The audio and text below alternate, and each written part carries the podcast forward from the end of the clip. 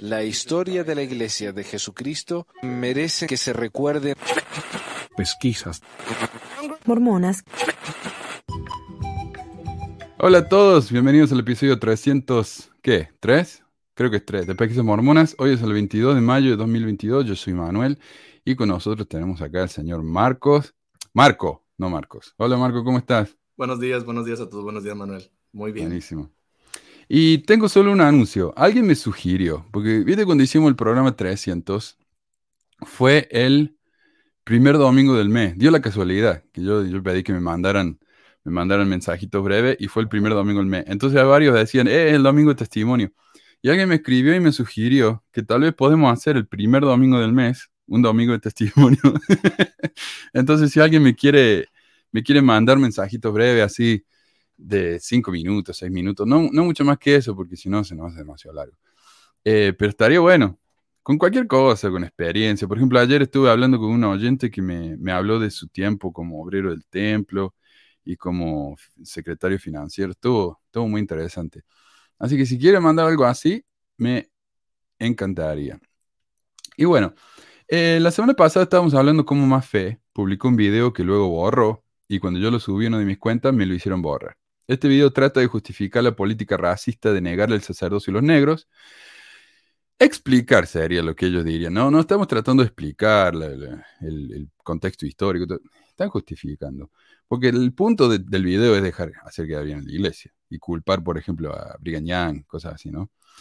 Eh, ellos decían que no fue culpa de José Smith, sino de Brigham Young, que José estaba en contra de la esclavitud, aunque leímos citas en las que defendía el derecho de los sureños a tener esclavos y amonestaba a los esclavos a ser sirvientos, sirvientes obedientes. También dijo que José le dio el sacerdocio a varios negros, aunque solo mencionan a uno, sí, Elijah Abel. Vimos que solo hay evidencias de que José le haya dado el sacerdocio a dos personas negras, no a varios. Finalmente, hablando de una de estas dos personas a las que él le dio el sacerdocio, eh, el único citado, Elijah Abel, el video habla más sobre eso. Pero también quiero hablar un poco acerca de, de lo que pasó acá en Estados Unidos. La semana pasada estuvimos hablando acerca de, de cómo hay una teoría entre los blancos de que los negros o los árabes o los latinos los quieren reemplazar. Eh, se llama literalmente la teoría del reemplazo. Y acá en Estados Unidos, la semana pasada, eh, hubo un tiroteo en el que murieron diez personas Eh, negras. Y esto fue en, creo que fue en Florida, Buffalo. New York. New York, Buffalo, New York. Eh, un tipo que se vino de lejos, él ya estaba mirando la, el área, vino, reconoció la, la zona varias veces y después vino y mató a diez. Disparó a trece, pero mató a diez. Y justamente él dijo que lo hizo porque él estaba preocupado que los negros los iban a reemplazar. O sea, eh, está la, la teoría esa no solamente existe, Eh, está afectando a la gente, está causando vidas. Entonces, este racismo del que hablamos, que es cosa del pasado, esto existe, está vivito y coleando y lamentablemente está causando vidas. Así que este es un tema que me parece a mí muy, muy importante y muy delicado y hay que llamarle la atención a esto. Eh, sí. Bueno, eh, Y, y hablando del tema de la, la, la palabra negro, yo no sé, hay, hay, hay gente que se ofendía porque dijo, mira, Mafe usó la palabra negros. Pero la palabra negro es una palabra que acá que es reconocida, se puede usar, está bien. Hay otras palabras que no, eh, que son insultantes. Y el único propósito de esa palabra es ser insultante. Si negro es malo, también blanco sería, sería malo. O oh, acá está Meli. Eh, pero qué sé yo. Hay, hay palabras, es el uso, es el uso que uno le da, ¿no? Y, y la palabra de negros acá no es un uso malo, hay otra palabra que sí. La palabra blanco no es malo, la, eh, pero la palabra amarillo, por ejemplo, o piel roja, sí. Entonces yo no sé, eh, es la costumbre, el uso. Por ejemplo, la palabra oriental, cuando yo hablo de alguien como oriental en inglés, es, es una palabra bastante despectiva, pero si yo digo occidental, no. No sé, es, es el significado que uno le da y como comunidad hemos decidido que esas palabras no se deben usar y otras sí. No sé, así que por eso yo la a uso. Mí, eh, adelante, Meli. Ah, sí, es que decir, a mí hace tiempo, me, o sea, yo recuerdo cuando era chavilla, bueno, así como adolescente, que eran como, o era lo políticamente correcto decirles afrodescendientes, ¿no? Uh-huh. Este, o, a, a, ¿cómo? A, a, Afro, afroamericanos, Este, sí. Pero que, no sé, después, ahí sí fue una cosa, porque me, me recuerda de pronto un poco eh, en, en los trabajos que he tenido, ¿no? Así de, como era en atención a clientes, así de, ¿cómo es la forma correcta de llamar a las personas para que no se ofendan, no? Y, eh, no, o sea, en el caso de, de, de la población negra, no sé quién, la verdad eso sí no recuerdo, pero me dijeron que era, que para algunos de, de, de ellos, o, o en general, era como preferible que le llamaran negros, porque realmente muchos, o sea, ya es una cultura, a lo mejor si lo quieres ver, llamarlo de una forma diferente, y que para ellos está bien, o sea, como que se apropiaron de la palabra que antes era despectiva, y, y, y es como algo correcto, entonces yo por, por eso es que me refiero de esa forma, porque alguien sí me lo explicó. O la palabra queer, también. Yo no lo usaría, pero ellos lo han apropiado como algo suyo, cuando antes eso era un insulto. Eh, pero bueno, entonces por eso el título del video se llama así. Eh, ¿Qué sé yo? Eh, hay otra cosita que dice el video que probablemente es correcto, pero la manera en que lo dice me, me, me molesta un poco. A ver, tenemos el video, a ver si es este. Todo tipo de justificaciones para la prohibición y ninguna de ellas me parece convincente. Simplemente creo no, que... No, este es el, este es el otro video. Este es el segundo, Carlos. Necesito el primero. ¿Lo tendrías a mano? Bueno, mientras viene... Eh... ochocientos ochenta y cuatro, después de cumplir su tercera misión para la iglesia, donde por supuesto usó el sacerdocio. Bueno, ¿cómo sabe ella que por supuesto usó el sacerdocio? O sea, hoy en día tenemos a misioneras. misioneras, mujeres que van a la misión y no tienen el sacerdocio. Entonces esto me parece a mí uno de esos tipos de defensa, viste, en el que, viste, él tenía el sacerdocio, después de que José, José Smith se murió, él siguió usando su sacerdocio porque fue una misión. Eso no es prueba de nada. Las mujeres van a la misión y no usan su sacerdocio. Entonces, eso me parece, de, de nuevo, hay cosas que estamos eh, halagando este video porque es muy honesto, porque admite que fue un error la, el, la política racista, pero dice cosas que realmente son, si uno le presta atención, son engañosas. Y no son, sí, son, no son totalmente honestas. Eh, por supuesto usó sacerdocio. Ese tipo de, de palabra, viste, carga mucho significado. ¿Cómo sabe ella que por supuesto usó sacerdocio? Yo no sé. Bueno, pero no es tan importante. A ver, um, ¿dónde estamos? Yo También... creo que este video... se lo hizo más ella o a gente que esté como ella en la situación. Digo, de la desconozco, a la muchacha jamás la he visto, pero, uh-huh. pero eh, la veo de repente en su video y, y pienso, a lo mejor si me pachequeo un poco en mí, en un universo alternativo donde no me hubiera dejado de la iglesia y hubiera hecho todo lo posible por justificarla, de repente a lo mejor como tratando de hacer eso, ¿no? Siendo honesta, lo necesariamente honesta para que mi conciencia se sienta tranquila, pero no necesariamente tan honesta como para cuestionar cosas y, y, y mejor estos hoyos que me pueden generar, lo, los tapo, ¿no? Diciendo esto como, seguramente lo tenía. O sea, sí, obvio, es así. Entonces, es como entre tratar de ser honesta, pero a la vez no tanto, para que no, no se elimine la fe. De, de los miembros más, este, vamos, voy a decir conscientes que he conocido respecto a este tema, que siguen en la iglesia fieles y utilizan la, la... Ellos reconocen que fue un error. Tengo varios, tengo un amigo y varias personas conocidas que han dicho, es que fue un error, Brigham Young se equivocó totalmente y...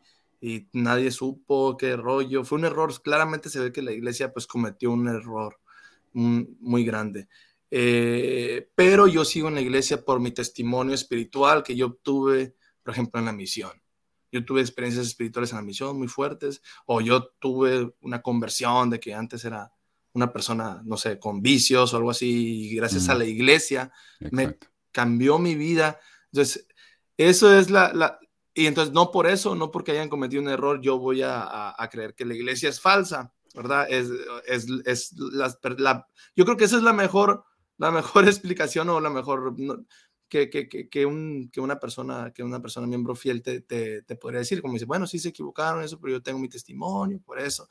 También es, es debatible, pero el asunto aquí es que ya basándonos en los hechos, eh, la iglesia no quiere ser como esos miembros.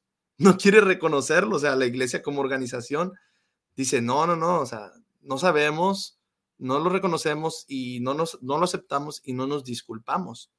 Entonces, eh, esos miembros di- dicen esa, Exacto. ponen esa postura por, por, porque individualmente, pero no a modo de colectivo de la iglesia. Sí, esto es una teoría que uno, uno hace para sentirse mejor. Y por ahí ella cree eso. Tal vez ella cree eso y como ella eso le ayuda, ella lo comparta para que otro le ayude que estén en esa misma situación. Pero esto mucha gente no le va a convencer. No sé. Eh, a ver, ¿qué más dice? A medida que la gente se olvidaba de Elijah y otros hombres, ahí está, Elijah. Oh, hombres negros poseedores del sacerdocio. Ok, Elijah y otros hombres negros poseedores del sacerdocio. ¿Cómo quién? Es un misterio. Nunca lo menciona. Y como ya dijimos, hay dos que sabemos que le dio José. Y, y antes de que se me, que se me vaya Manu, uh-huh. es muy curioso cómo cuando, cómo cuando la iglesia y sus miembros utilizan eh, la información histórica a favor. Por ejemplo, uh-huh. si tú les dices, hay un testimonio de una, de una mujer que, está, que, que fue abusada por, eh, por Brigham Young o por José Smith, y escribió un libro y que habla sobre lo, lo feo de la poligamia. Si tú les dices eso, ellos dicen, eso es el testimonio de una sola mujer, te dice, ¿eso qué? O sea, no sabes si estaba mintiendo por algo, uh-huh. por una otra cosa. Pero aquí, el testimonio de un solo hombre, eso les es suficiente. Les es suficiente para decir que todos los, los afroamericanos estaban felices y contentos con la iglesia. O sea, es, es, es, es doble exacto, moral, exacto. no sé cómo decirlo. El, el que utilizo ese argumento, digo, bueno, pues con uno me basta. Entonces, a ver, ¿dónde están los demás que estás diciendo? ¿Dónde están todos esos, esos personajes que dices? ¿No será que por eso, precisamente por esa discriminación, no hay tantos, no hay tantos este, testimonios? Uh-huh. Si no, me imagino que hubiera muchos, exacto, ¿verdad? Pero bueno. Exacto. No, otra cosa que me dicen a mí es, oh, pero eso pasó hace mucho, ¿estuviste ahí? Claro, yo no estuve ahí, pero para ver eso, que es negativo, pero ellos no estuvieron ahí y saben que José Smith eh, definitivamente tuvo una visión y vio a Dios. José, y bueno, todo eso. Claro, la, la historia eh, sirve cuando le es conveniente, si no, no. A ver, mmm, ¿qué dije? Ah, como otros, no sabemos, no sabemos quiénes son los otros. Bueno, dale. Incluso en mil novecientos cuarenta y siete, la gente todavía se preguntaba si la restricción era inamovible o no. A esto se refiere con que si, la, si esto era una política o una doctrina. Como sabemos, si es una doctrina no cambia, ¿verdad? Es revelado por Dios, no cambia. Si es una política, es simplemente una práctica que uno puede cambiar. Por ejemplo, ir a la capilla con, con corbata, antes no se hacía eso, ahora sí. Eso es solamente una política. Pero la práctica es diferente, eh, la, la doctrina es diferente. Según ella, la gente se preguntaba si esta restricción era inamovible. O sea, ¿se podía cambiar o no? ¿Era doctrina o era práctica? ¿Pero qué gente? Ella solamente menciona a un profesor de B Y U y nadie más. Y cuando la, a, había gente que se preguntaba cosas como esto, por ejemplo, el gobernador George Romney, que la vimos la semana pasada, era un gobernador de, no sé, Massachusetts, por allá. Bueno, el hijo fue gobernador de Massachusetts, no sé de dónde era él. Pero era una persona bastante progresiva y él decía, ¿podemos dar, por favor, el sacerdocio a los negros? No, él, él estaba a favor del, de los derechos civiles. Entonces un apóstol, como vimos, le escribió una carta diciendo que la cortara porque eso no era apropiado, que los negros no... ¿Cómo es que fue que dijo? Creo que los negros... Ah, los ne- la gente no debe ser obligada a vivir con un, alguien de una raza diferente, ¿verdad? Entonces, cuando la gente se preguntaba, los líderes lo hacían callar. Eh, sin embargo, cuando el video nos dice que esta práctica nunca fue considerada una doctrina, sino una simple política que podía ser cambiada, nos da una cita de un profeta de la iglesia, George Albert Smith, que lo veía de manera diferente. Ahora, ¿a quién le voy a creer yo? ¿Al profeta vidente y revelador de la iglesia, llamado por Dios y preparado desde antes de, de que naciera? ¿O a una youtuber? No sé. Yo diría que El, el profeta tal vez sabía un poquito más que ella. Y esto es lo que dijo él. La actitud de la iglesia con respecto a los negros permanece como siempre. No se... Ella está leyendo la cita de George Albert Smith, perdón. No se trata de la declaración de una política, sino de un mandamiento directo del Señor sobre el cual se funda la doctrina, la doctrina de la iglesia desde los días de su organización, en el sentido de que los negros pueden convertirse en miembros de la iglesia, pero no, pero tienen, no tienen derecho, derecho al sacerdocio en ese momento. La declaración justifica la restricción con la tradicional maldición de Caín. Es la palabra del profeta y ella misma lo reconoce. Entonces, ¿por qué me dice que los profetas dijeron que no era doctrina? Ahí tenemos la cita misma del profeta. Ay, está además bien contradictorio. Yo creo que ahí, yo no sé cómo no le explota la cabeza, porque eh, por ejemplo, yo recuerdo de cuando estaba en Mujeres Jóvenes, el manual este de Fortaleza para la Juventud, este, haberlo leído, creo que, creo, y según yo, por ahí, quien sepa que nos diga, ese manual todavía lo usan, este, y no sé si ya le modificaron cosas, ¿no? Pero sí recuerdo que había una parte en que se te recomendaba no tener citas con personas que o pertenecían a una clase social diferente a la tuya, el clasismo, este, o a una raza diferente a la tuya. Hmm. Este, y esa cita, si no mal recuerdo, era de Hinckley. Este, y estaba en ese manual, y estoy hablando, pues, de hace, digo, mejor no ayer, pero... ¿Qué manual es pero este? los, el de Fortaleza para la Juventud, el que tienen, donde yo recuerdo haber leído esta cita donde se te recomendaba eso, la Fortaleza para la Juventud, en el año por ahí del dos mil cinco, recuerdo más o menos, creo haber leído la cita. Ok. Um, está interesante eso.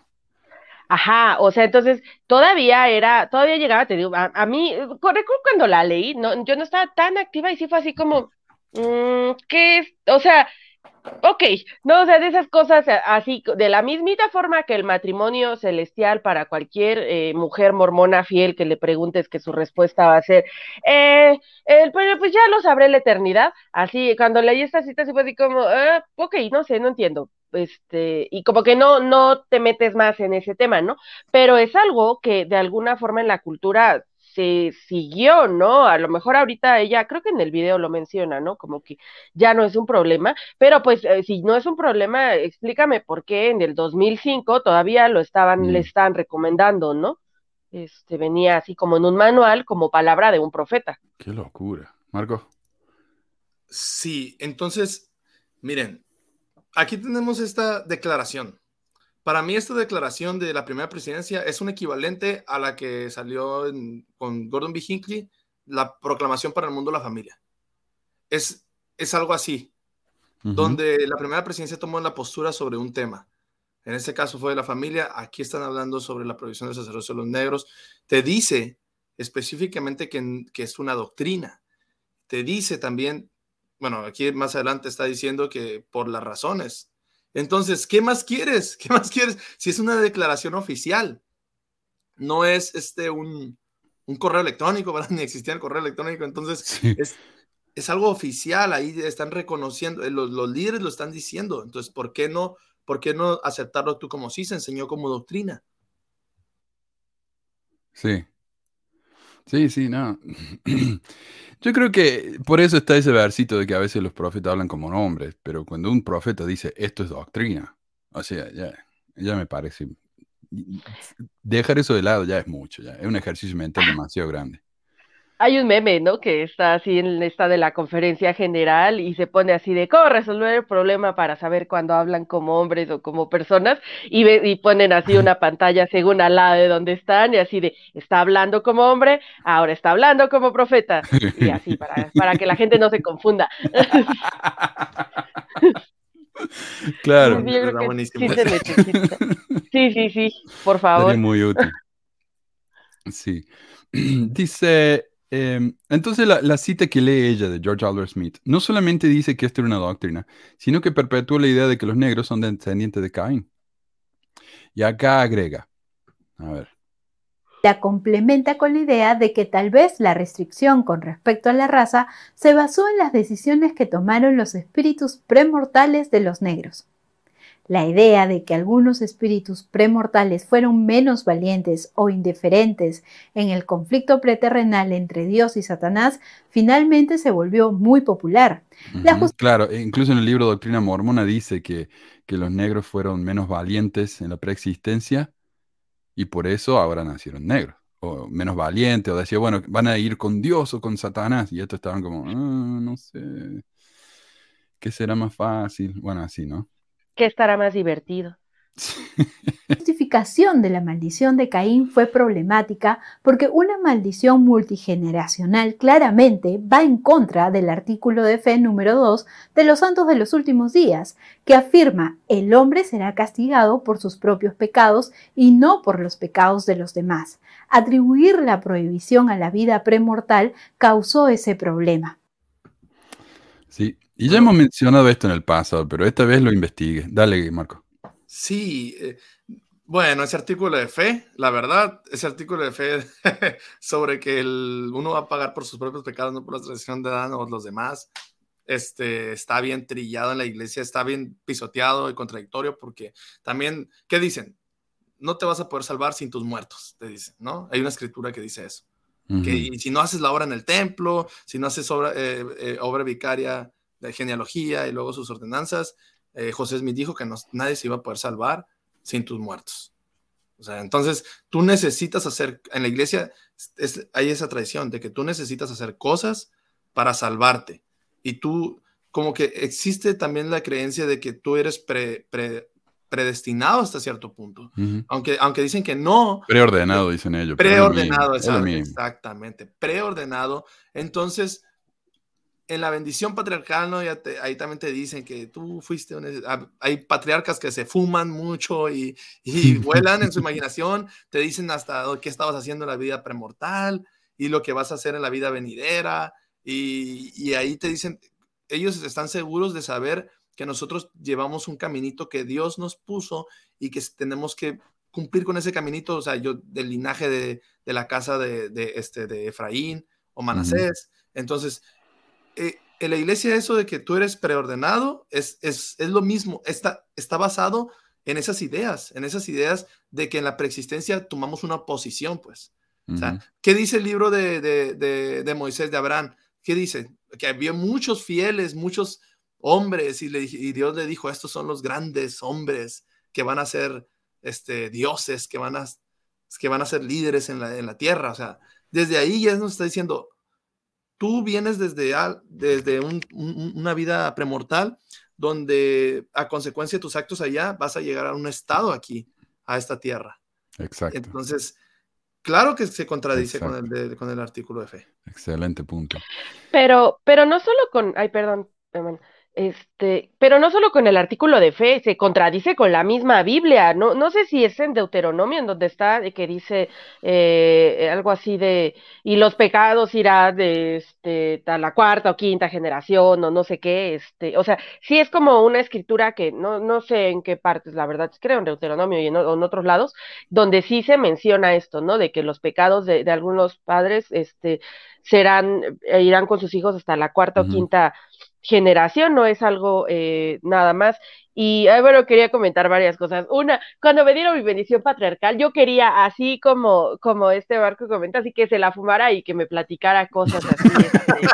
Ajá, de verdad. Es, eso era realmente lo que, lo que yo esperaba. Ah, hubiera estado más interesante, por lo menos. Este, y del, de la de la preordenación y, o de la eh, preexistencia, sí es este...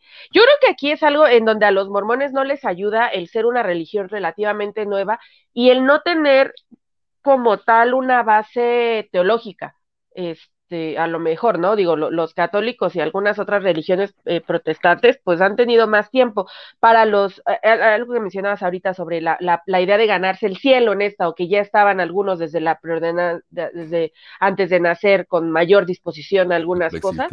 Uh-huh. Ajá, en, en la preexistencia. Pues es una, un debate que se ha traído desde hace siglos, ¿no? Entre diferentes religiones. La, la misma Iglesia Católica muchas veces no se ha... Eh, o sea, tardaron, para eso se armaron concilios hace tanto tiempo, para armar este canon en donde no se ponían de acuerdo si eran tres dioses, si era uno, este, eh, y todo lo que conlleva así el canon de creencia realmente ha sido porque los mismos, por ejemplo, protestantes, creo que tienes a los calvinistas que cre- creen en la preordenación, y hay algunas otras denominaciones. No hay en la ¿no? actualidad, y nunca hubo Ay, una uh, doctrina en esta iglesia perdón, perdón, que perdón. indique que los negros se ¿Qué pasó? ¿Quién me está hablando? No Dale. sé, me asustó, dije, ¿quién es? te, estaba, te cayó, Meli, te cayó. El Espíritu Santo. este, no, pues ya, este, lo, lo quería decir eso, ¿no? Que, que es un debate que tienen los monos que no han, o sea, que, que ellos te dicen, así Problema. es, ¿no? Te dicen, eso es, es no Dios, este, es, no sé por dice qué que ya quiere eso. hablar. Sí, Pero no bueno, sé. sí. Lo único que quería decir era, era eso, ya está bien, lo, lo acorto, lo acorto. Ah. Está impaciente la chica esta. Sí, sí, sí, ya quiere eh, seguir. Está bien. Está bien, gracias, Meli. Lo que yo quería compartir es que en la Biblia, justamente como decían ustedes, está eso. Éxodo veinte dice, no te inclinarás a ellas ni las honrarás, eh, porque yo soy Jehová tu Dios, fuerte, celoso, que visito la maldad de los padres sobre los hijos hasta la tercera y cuarta generación de los que me aborrecen. También lo dice en Números catorce y en Deuteronomio cinco. Pero ahora me van a decir, ah, pero eso era en el Antiguo Testamento. Sí, pero hasta la tercera y cuarta generación, tal vez alguien que recibió esta maldición justo antes de que viniera Jesús, la maldición sigue después de Jesús. No solamente eso, en Doctrina y Convenios, ciento veinticuatro cincuenta, a ver, abran la escritura, por favor, ciento veinticuatro cincuenta, y la iniquidad y violación de mis santas leyes y mandamientos visitaré sobre la cabeza de aquellos que impidieron mi obra hasta la tercera y la cuarta generación, mientras no se arrepientan y me aborrezcan, dice Dios el Señor. Entonces ahí está. Eh, la misma escritura mormona se contradice con los principios de, con los artículos de fe mormona. Tanto el artículo como el video, porque dijimos que esto eh, tiene un artículo que está en mafe punto org y que es básicamente este video, pero mucho más resumido y sin las partes controversiales. Eh, y dice... Ese problema. Ver, no hay allá. En la actualidad y nunca hubo una doctrina en esta iglesia que indique que los negros se encuentran bajo una maldición divina. Después de que... Esto fue McKay. Después de que Smith dijo que sí. Okay. No existe una doctrina en la iglesia de ningún tipo con respecto a los negros. Creemos que tenemos un precedente bíblico para restringir el sacerdocio de los negros. Es una práctica, no una doctrina, y dicha práctica algún día cambiará. Eso es todo. Notarás que el presidente McKay hizo referencia a otra razón más para la restricción que se había hecho popular. Esta restricción fue justificada por unos cuantos versículos ambiguos del libro de Abraham que hablaban de una restricción del sacerdocio. Ok. Entonces tenemos un profeta diciendo que lo que dijo otro profeta estaba mal. Y, y es pero, lástima... Dale. Pero dice que hay una, un precedente de escritura. Sí, ¿y a qué se refiere? Ahí está, Abraham capítulo uno, pero es muy ambiguo. Pero no nos dice qué es. Bueno, léelo y decinos por qué es ambiguo, pero no lo hacen, ¿no? Eh, pero, como yo estoy interesado en la salvación y la vida eterna del hombre, se los voy a compartir. Está en... Yo lo puedo leer. Uh, lo tenemos acá al, al mormón ah, leyéndolo. Excelente. Disculpa, lo, lo, lo busqué en el sitio de la iglesia y me lo bajé porque está todo el libro de Mormón en M P tres. A ver qué dice. M P tres. Okay. Este rey de Egipto era descendiente de los lomos de Cam. Y, y lo hice un poco más rápido porque es lento. Por nacimiento, era de la sangre de los cananeos. De esta descendencia nacieron todos los egipcios. Y así se conservó la sangre de los cananeos en la tierra. Y así nació de Cam, la raza que conservó la maldición sobre la tierra. Siendo pues faraón de ese linaje que le impedía poseer el derecho del sacerdocio, aun cuando los faraones de buena gana lo habrían reclamado de Noé por el linaje de Cam, resultó que mi padre fue descarriado por la idolatría de ellos. Entonces, los des- ¿por qué los egipcios no pueden recibir el sacerdocio? Porque son descendientes de Cam. ¿Qué dijo José Smith? ¿Qué, dijo, qué dijeron todos eso, no? Eh, Brigham Young... que los negros son descendientes de Cam. Entonces no es ambiguo, es bastante directo. Si sos descendiente de Cam, no podés tener sacerdocio. Punto. Ahora, ¿qué van a decir ellos? No, es un mito, es que los negros no son descendientes de Cam. Entonces ahora de nuevo, estamos contradiciendo lo que dijeron los profetas para tratar de escaparnos de esa situación horrible en la que están. Pero eso es todo lo y que hab- Y habrá que ver la contradicción de la contradicción, Manu. Que la contradicción de la contradicción es que te contradices en decir que, que no tienes una base escritural para, para, para sostener esta prohibición, pero sí la tienes. Y luego, al momento de aplicarla, se lo niegas a las personas afroamericanas, afrodescendientes, pero ahí dice que son pues los egipcios. Entonces, tu escritura dice que no le... Des, pues los egipcios. Yo no sé si en aquel entonces permitían que se bautizaran personas de Egipto. Entonces, esa es otra contradicción, o sea... Porque, porque aquí está diciendo que todos los descendientes de Egipto deberían tener la maldición también. Claro, pero ¿por qué los de Egipto? Porque ellos son descendientes de Cam. Y así nació de Cam la raza que conservó la maldición sobre ti. Todos los can- cananeos. Todos. Todos los cananeos, sí. Y los egipcios son parte de los cananeos. Por eso. No sé. Eh, bueno, ya dijimos, ¿no? Eh, para tan ambiguo es esto, ¿no? Que varios profetas en la historia de la iglesia usaron esta escritura para justificar la prohibición, como ya vimos, como McKay. Un ensayo en la revista Dialogue cita a la primera presidencia de la iglesia en una carta de mil novecientos doce. Respondiendo a la pregunta, ¿es un hecho que un negro no puede recibir el sacerdocio? Y si es así, ¿cuál es la razón? La primera presidencia escribió, se le remite a la Perla de Gran Precio, Libro de Abraham, capítulo uno, versículos veintiséis y veintisiete, para mostrar que la simiente de Cam fue maldecida en cuanto al sacerdocio, y que por razón de esta maldición no tienen derecho a él. La primera presidencia, en mil novecientos doce, cita esta escritura ambigua, como dicen ellos, para explicar porque, entonces, yo diría, si ellos quieren eh, decir, ok, mira, el, el sacerdocio eh, es para todos, no hay bases de las escrituras, entonces que se saquen de encima a, a, al libro de, de, de la Perla de Gran Precio, porque es un problema enorme para la iglesia el, la Perla de Gran Precio. Basándose en el que José Smith supuestamente tradujo el libro de, de, de Abraham, de los papiros, y ahora los papiros no dicen nada de lo que dice el libro de Abraham. El libro de Abraham es tremendamente racista, la, la astronomía del libro de Abraham no tiene ningún sentido. Es un problema enorme. Pero si se sacan de encima el libro de Abraham, entonces José Smith no era un profeta. Entonces están en esa situación en la que están estancados, no pueden hacer nada. Entonces, sí, dale. Y, y resulta también que el libro de Abraham ya, o sea, ya está comprobadísimo que es falso. O sea, ya tenemos las herramientas para desmentirlo, que, que, que es falso. Tenemos este, información eh, palpable que se puede revisar, se puede estudiar. Y de plano, quien diga que, que, que, que no es falso, o sea, ya está, pues, como, como dije al principio, aludiendo a su testimonio, decir, bueno, pues yo creo por fe, por creencia. Pero ya sí. Toda la evidencia arroja que el libro de Abraham es falso. Por lo tanto, también lo que vemos es que en este libro, claro que José Smith sentó las bases para la doctrina de la provisión del sacerdocio, porque ahí está la doctrina de la provisión del sacerdocio. Entonces, José Smith dejó bien en claro esas bases. Entonces, no, no me parece correcto que digan, José Smith no, no fue quien, quien inició la prohibición del sacerdocio, sino fue Brigham Young. José Smith ordenó a dos, a dos personas de color, dos negros los ordenó para que, para que tuvieran el sacerdocio. Él no era así, él no creía en eso, no. Aquí resulta que José Smith sí lo tenía, pero así como la poligamia, otras, otras creencias como el de que vamos a llegar a ser dioses y Dios, como que todo lo decía en su círculo, círculo cercano, ¿no? En su círculo interno, entre amigos. Y creo que esta doctrina del sacerdocio, no le, su vida no le alcanzó para desarrollarla más, para...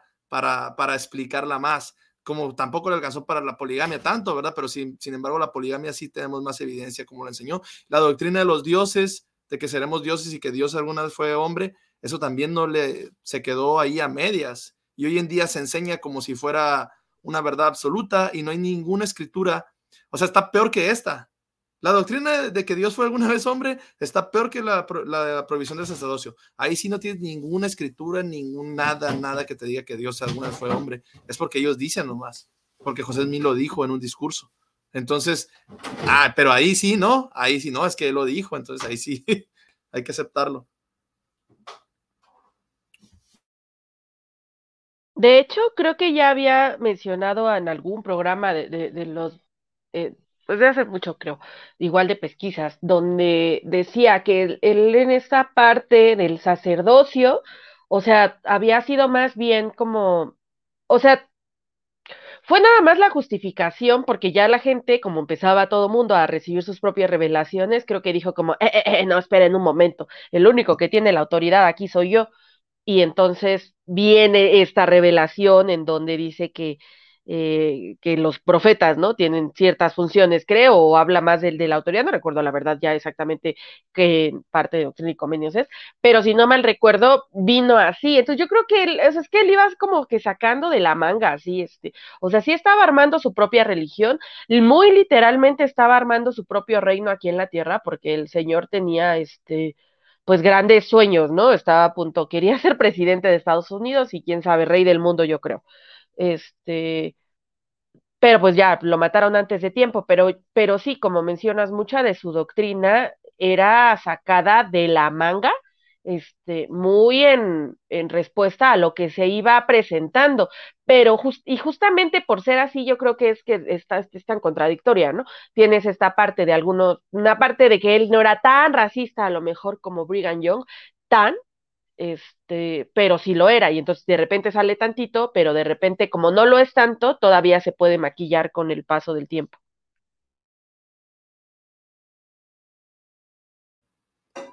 Así es. No te escuchamos, Manu. Ahora sí. Eh, desarrollo de la doctrina que, que se murió antes de tiempo. Es verdad, porque él vivía cambiando la doctrina, vivía desarrollando, y la gente cuando escuchaba se espantaba. Cuando él habló de, lo, de los eh, oficios del sacerdocio, que hay dos tipos de sacerdocio, el de Melquisedec y no el de... Eh, ¡Oh, caramba! El de... ¿Cómo es? Sacerdocio de Aarón. Aarón. Y de Melquisedec. Hay gente que se espantó con eso. Dijo, esa doctrina es del diablo. No le gustó. Y después se fueron acostumbrando. Después cuando él dijo que los chicos en, en, el, en el paraíso no, no crecen, sino que quedan chicos para siempre, eh, también eso los espantó. Entonces él, él, él iba inventando doctrinas así y, y la gente le llevaba tiempo acostumbrarse a la idea. Y muchos se iban porque no la podían soportar, como lo de la poligamia. Muchísimos no lo pudieron aceptar. Y eso de la poligamia también fue una doctrina porque lo agarraron el granero y de repente dijo, ah, no, es que Dios me dijo. Y eso, o sea, esto para mí hay una explicación psicológica para eso. Porque este, esta persona, por, por, podemos más o menos estudiar el comportamiento de José Smith, por qué lo hizo. Es como un servicio de streaming de televisión. Donde, ¿qué pasa? ¿Qué pasa? O sea, si te quedas estancado, si no sacas contenido nuevo, mm. ¿qué pasa? Vas a perder suscriptores, vas a empezar a perder la, esa, es, esa, ¿cómo se dice cuando la gente, curiosidad o esa, uh-huh. lo que la gente quiere, quiere, quiere ver, o algo nuevo? Pues José Smith era el profeta, él tenía que estar sacando, tenía que estar sacando Uy. cosas nuevas, contenido nuevo para que la gente estuviera ahí enganchada y, y básicamente en la, hasta en las películas de la iglesia se mira eso, como que a ver qué dice el profeta ahora o a ver, a ver, cada mes yo creo que sacaba, bueno, pues Doctrina y Convenios, ahí está el ejemplo, ¿no? Se aventaba cada no sé cuánto tiempo una revelación que indicaba cosas y todos lo, lo observaban. Claro, eso se acabó después, ¿verdad? Ya no fue na- nunca, aunque todos son considerados profetas, nun- nadie volvió a hacer eso. Nadie no. se atrevió a a sacar contenido nuevo. No, y ahora la gente ve la, la conferencia entusiasmada. ¿Qué va a profetizar el profeta? Y nunca dice nada. Nunca. ¿No? Por eso tienen que sacar con los memes, eso con, con tres, cuatro palabras que dice que son lindas y le ponen un fondo de una catarata, ¿viste? Porque algo tienen que hacer. Algo, sí, pero no, no hay nada. Y es, debe sí. ser tan decepcionante a esta altura ser mormón. Sé eh. lo mejor de ti. Sé... Sé, sé la mejor parte de ti, ¿no? El meme. Que esas frases... Eh, y luego me... Ah, bueno, está bien, adelante. Qué tristeza. Eh, más tarde dice algo que aparentemente justifica al profeta de turno, pero demuestra el profundo racismo de la membresía de la época. Veamos. Sin embargo, ese mismo año el presidente McKay nombró un comité para investigar más sobre la restricción. Descubrieron que no había una base bíblica sólida para la política, pero que la membresía de la iglesia no estaba preparada para su revocación. Entonces, claro, no es que el profeta no quisiera darle sacerdocio a los negros, es que los miembros no estaban listos. ¿Y qué importa si los miembros no están listos? ¿Acaso Dios tiene que hacer encuesta antes de dar mandamientos? Y vamos a ver más adelante que incluso peor, Dios, Dios tiene un problema para dar mandamiento tremendo, ¿no? Pero veamos, lo, esta es la parte eh, de las partes más llamativas de este video, pero veamos lo que dice acá. Entonces, si la prohibición del sacerdocio fue un error, ¿por qué Dios no la detuvo antes? Personalmente creo que hay una diferencia entre lo que Dios quiere que suceda y lo que Dios permite que suceda. No tengo la expectativa de que Dios corregirá de inmediato y por la fuerza mis errores, tus errores o los errores de los profetas. El Señor es muy claro en la primera sección de Doctrina y Convenios cuando dijo que Él elige las cosas débiles del mundo para llevar a cabo su obra. Él dice que los líderes... Claro, Él, él elige gente débil, con problemas. Ponele, ahí lo tenemos a Brigham Young fumando. Y en una carta a su hijo decía, tal vez tengo que dejar de tomar café. Ok, esas son debilidades. Esa es una debilidad. Pero de ahí a decir ningún negro en el mundo va a jamás tener el sacerdocio si tiene una sola sangre de la, gota de sangre de, de, de Caín. Eso no es una debilidad, eso es un error garrafal. O sea, eso es algo que va a afectar la vida de la gente por, por siglos. Sí, pero eso, ¿cómo se atreve a hablar de los errores de los profetas? Yo creo que nada más por esa frasecita bajaron todo el video. Algún líder ahí la ha de haber incomodado. ¿Qué, qué, ¿Cómo que errores? ¿No está viendo que ya hay mucho ataque? Puede ser, pero el, el reconocer los errores de, lo, de los profetas los humaniza, ¿no? Y, y, y nos ayuda a justificar este tipo de estupidez. Pero bueno, a ver qué, qué dice. Cometerán errores y pecarán. En la vida, en la tierra, eso es solo un hecho. Quizás haríamos bien en escuchar el consejo de Moroni en el Libro de Mormón. No me condenéis por mi imperfección, ni a mi padre por causa de su imperfección, ni a los que han escrito antes de él. Más bien, dad gracias a Dios que os ha manifestado nuestras imperfecciones para que aprendáis a ser más sabios de lo que nosotros lo hemos sido. Cuando se trata de la prohibición del sacerdocio, creo que Dios está dispuesto a esperar pacientemente a que nuestras voluntades unificadas se alinearan con su voluntad. Okay. Esa, esa escritura de, de Moroni, ¿no? Que dice que no me condenéis a mí ni a mi padre. Estoy casi seguro que fue José Smith, ¿no? O sea, pensando en él mismo. Con, yo no nos condenes a mí ni a mi padre. No tengo pruebas, pero tampoco tengo dudas. Ah. Pero, pero probable. En, en serio, eh, pero bueno, esta, esta, esta forma de ver las cosas de que los líderes son imperfectos y hay que perdonar cien años de racismo porque son imperfectos, es... es tan dañina, para, es, es tan, tan, no sé, retrógrada, es como decir, es justificar las cosas, los errores del pasado, por, simplemente porque, no, no aceptarlos, justificarlos, simplemente por el hecho de que son de tu religión. O sea, es, ¿qué te van a decir otras personas de otra religión? O sea, yo, me, yo trato de ser empático, ponerme en los zapatos de otra religión. Y, y incluso en la iglesia se critica mucho otras religiones.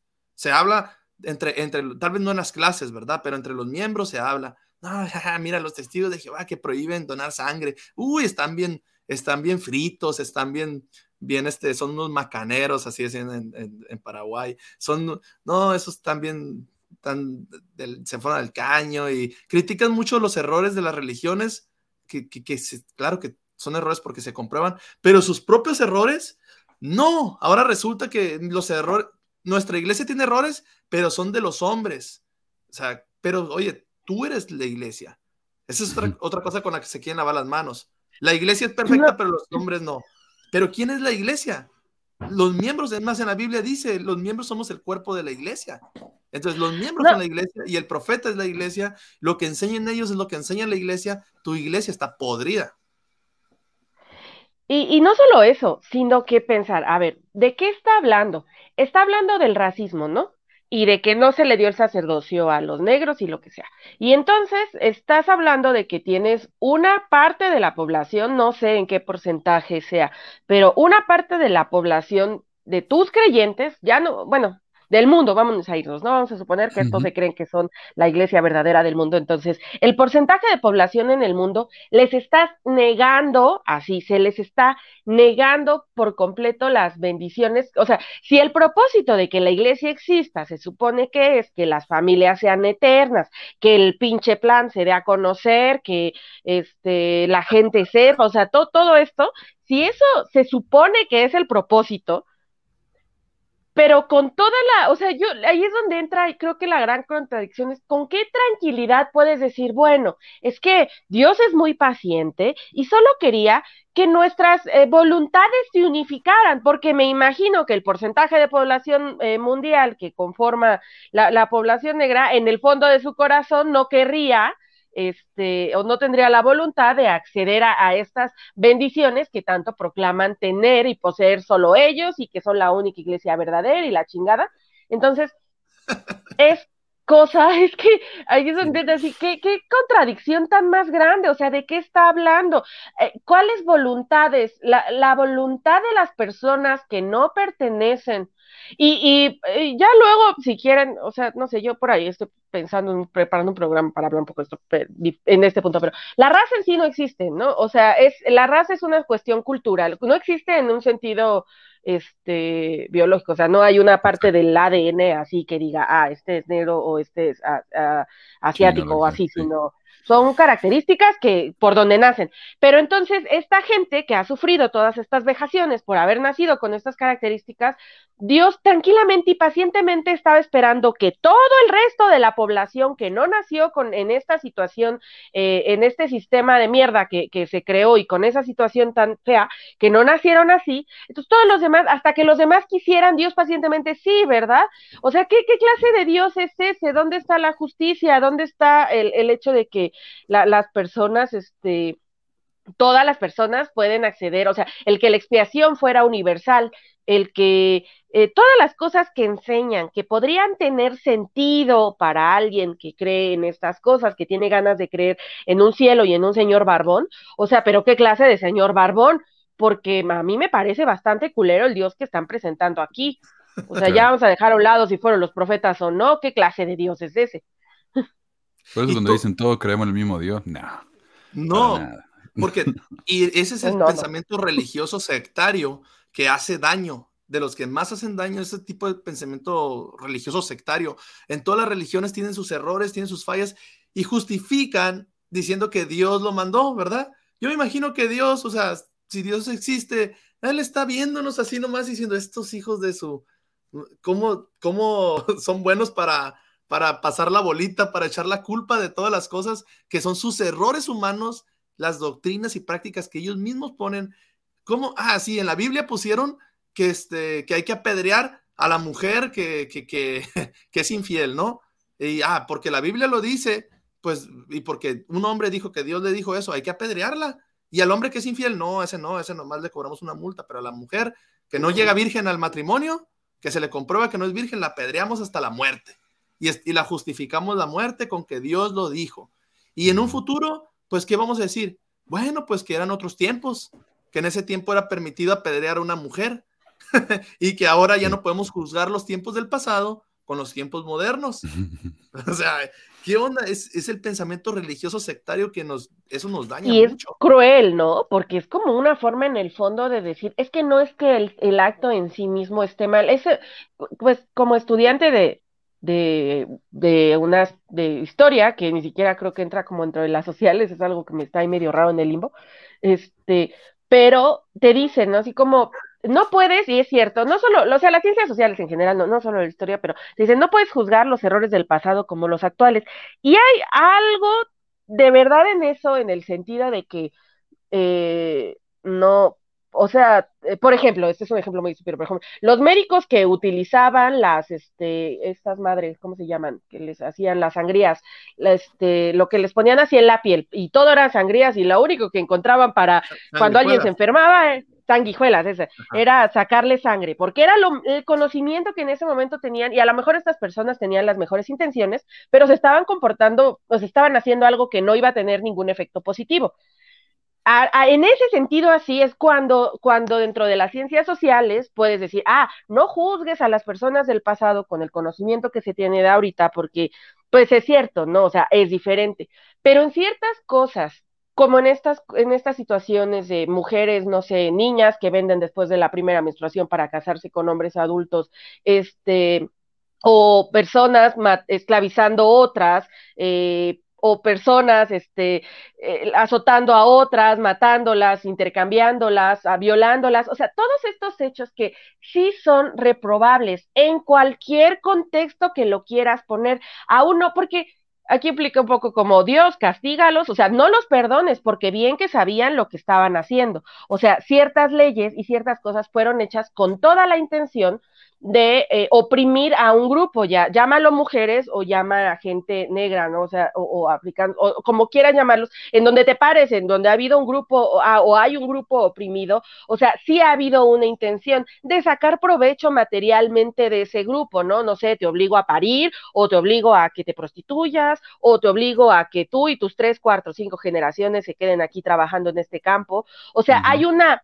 sí hay una, uh, o sea, no puedes decir, ay, no, no los juzgues, no, claro que sí, porque hay una intención, y es una intención de chingar, o sea, aquí y en China, que no lo vean, que las tripas no les duela, que haya gente que haya vivido en esa misma época, y haya podido vivir su vida como si nada, ajena a esta problemática de otras personas oprimidas, no los vuelve inocentes eh, a todos de alguna forma, ¿no? Simplemente eh, habla para mí de cuánta mierda podemos eh, soportar como humanidad antes de empezar a, a decir que, que algo no es correcto, ¿no? Antes de que uh-huh. nos toque la empatía. Sí. Ahora yo tengo un par de comentarios eh, de las cosas que han dicho. Eh, Esto de que no hay, no hay que juzgar a la gente porque en el pasado las cosas eran diferentes. Hay que entender una cosa. Cuando José Smith dijo que los negros debían ser obedientes a sus amos, ya había gente que estaba en contra de la esclavitud, porque les parecía algo ab- ab- aborrecedor. O sea, ya en su época había gente que pensaba diferente.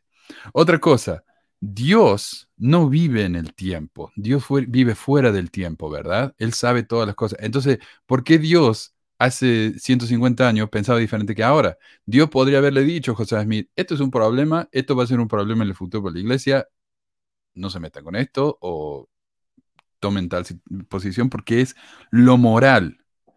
Si nosotros hoy en día nos damos cuenta que la esclavitud es inmoral, estamos siendo más morales que Dios en la época de José Smith, me parece a mí. Uh, otra cosa, acá nos dice Eduardo, hace poco estuve leyendo un doctor mexicano en antropología que dijo que las razas humanas no existen. Eh, eso ya es un consenso científico, porque hoy podemos estudiar el A D N de la gente y nos damos cuenta que es exactamente lo mismo para todos. Eh, estaba hablando, Marco, de quién es la gente, quién es la iglesia, ¿no? Decimos, ah, lo, la iglesia es perfecta, los miembros no. Cuando yo hablo de la iglesia y los miembros se me ofenden, me dicen, me estás ofendiendo a mí porque yo soy la iglesia. Pero entonces a veces dicen, no, nosotros no somos la iglesia, la iglesia es el evangelio, qué sé yo. Eh, pero mira lo que le pasó al, al apóstol este, ya no me acuerdo cómo se llama, eh, que él fue y dio un, un discurso diciendo que la iglesia es tan verdadera como lo sea el evangelio. Si el evangelio es verdadero y la iglesia sigue lo que hace, lo que dice el evangelio, entonces la iglesia va a ser perfecta. Pero en cuanto se desvíe de lo que dice el evangelio, la iglesia ya no es perfecta. ¿Qué está diciendo? Que la iglesia y el evangelio son dos cosas diferentes. El de Paulman. Pullman. ¿Y qué hizo la iglesia? Le hizo grabar el discurso de nuevo diciendo que la iglesia y el evangelio son exactamente lo mismo y que los dos son perfectos. Entonces, eh, claro, eh, bueno. Eh, y es curioso también lo que dijiste de que José Smith cuando escribió esa escritura diciendo no me juzguéis a mí ni a mi padre. Hay un libro muy interesante que se llama Dentro de la mente de José Smith, que es un psicólogo analizando a José Smith basándose en el Libro de Mormón, asumiendo que el Libro de Mormón es un libro escrito por José Smith, ¿verdad? No es un libro divino. Y él dice, eh, toma muchas escrituras y, y las analiza poniéndolo en el contexto histórico de José y diciendo, mira lo que pasa acá. El papá de José Smith era un alcohólico, ¿verdad? Eso ya se sabe. Y por eso tal vez José Smith tuvo la revelación de la ley, de la palabra de sabiduría, porque él no quería eh, vivir lo que, lo que sufrió con su papá. Pero entonces él está ahí diciendo, no me juzgues a mí ni a mi padre. Porque el papá de José Smith era un patriarca de la iglesia. Entonces, ¿cómo podemos t- seguir a un patriarca que es un alcohólico? Y por ahí se le, se le se rela- relató José Smith cuando él dijo que eh, él armó su familia en, en el Libro de Mormón. Él obviamente es Nefi. Y hasta nombró a uno de los hermanos Sam. Y uno de los hermanos de José Smith se llamaba Samuel. Eh, eh, a, a mí me parece que ahí se le, se le eh, fue un... Freudian slip, ¿cómo se llama? Un desliz freudiano. Sí, sí. Ah. Ahí está. Pero bueno. Eso es toda una proyección de él. Un pues lapsus. Una pro... Ajá, una proyección de él. Un lapsus. Sí, sí, la historia de Ley y de Nefi es, es lo que él quisiera, ¿no? Para su propia vida. Eh, pero bueno, continuemos. Acá la, la señorita esta dice que Eh, en Dios, mil novecientos setenta y seis, Spencer W. Kimball dijo que oró por la restauración. Está ansioso otra vez. Ya viene, ya viene. Eh, la señorita esta nos dice que eh, Dios estaba dispuesto a esperar pacientemente a que nuestras voluntades unificadas se alinearan con la suya.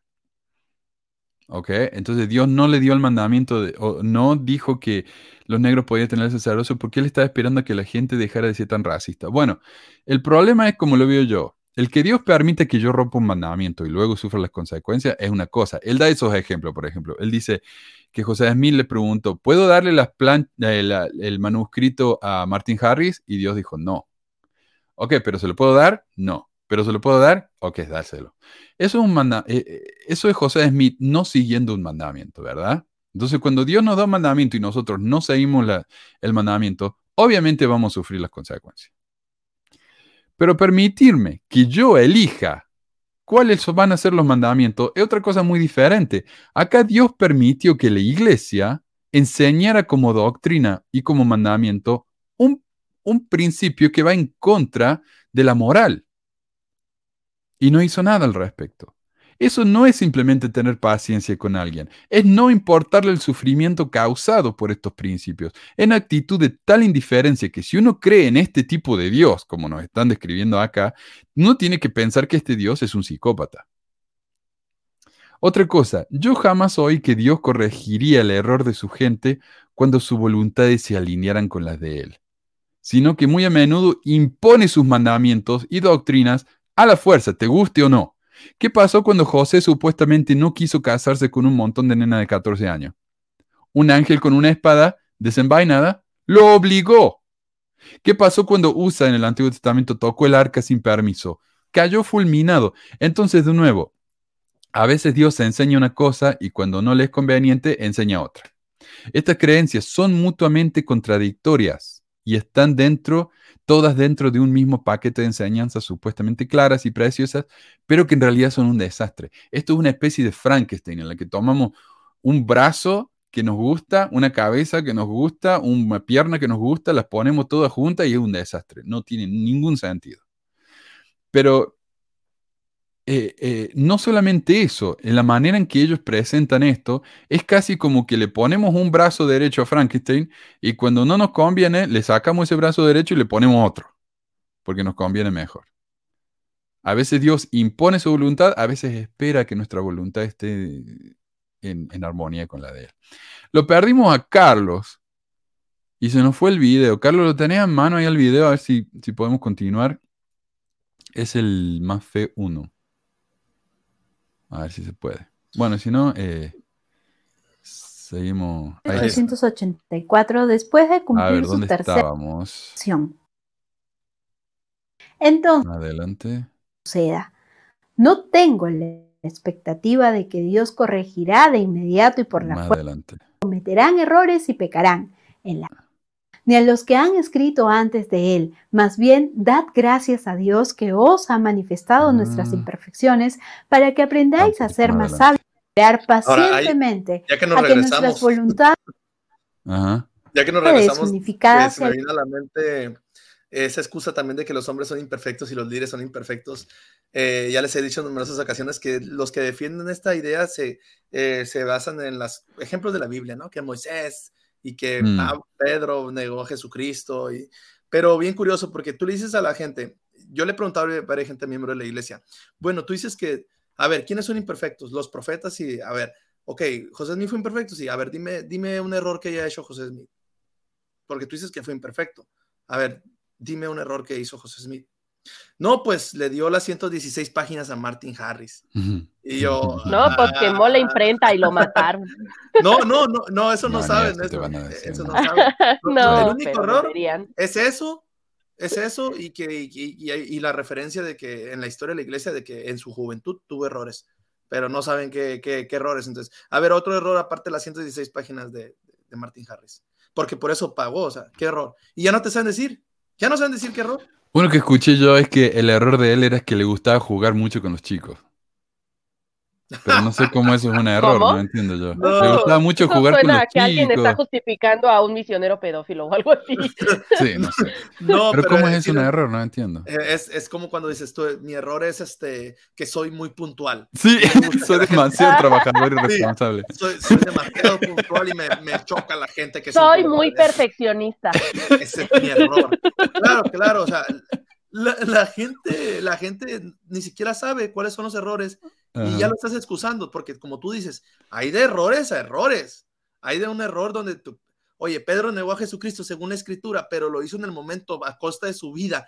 Después uh-huh. dice que sufrió y él se arrepintió y lo que sea, y tal vez cargó con su conciencia toda la vida y que para nosotros quedó como un, como un cobarde, no sé qué.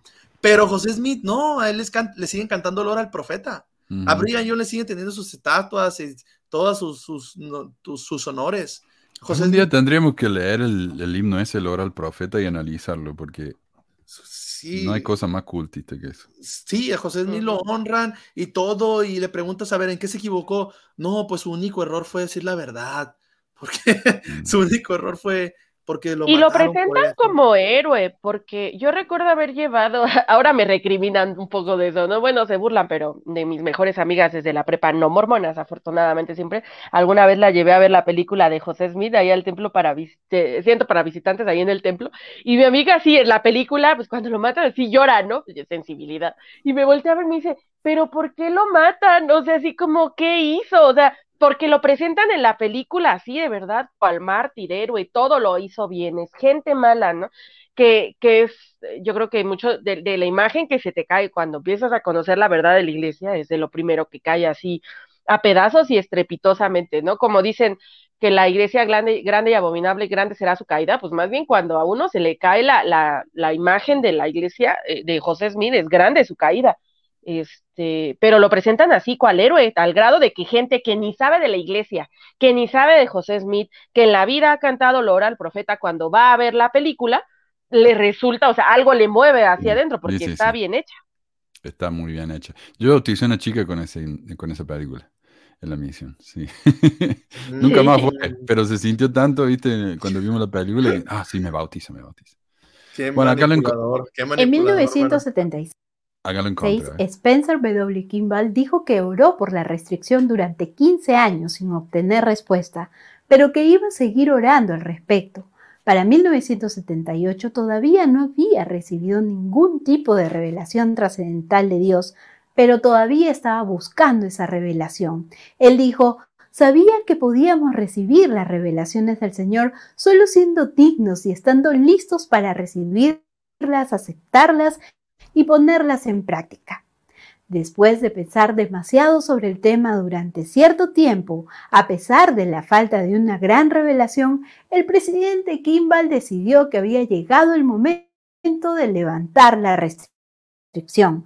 Presentó esa decisión a sus consejeros y miembros del Quórum de los Doce, que pudieron asistir al templo de Salt Lake City el primero de junio de mil novecientos setenta y ocho. Ellos apoyaron unánimemente la decisión del presidente Kimball.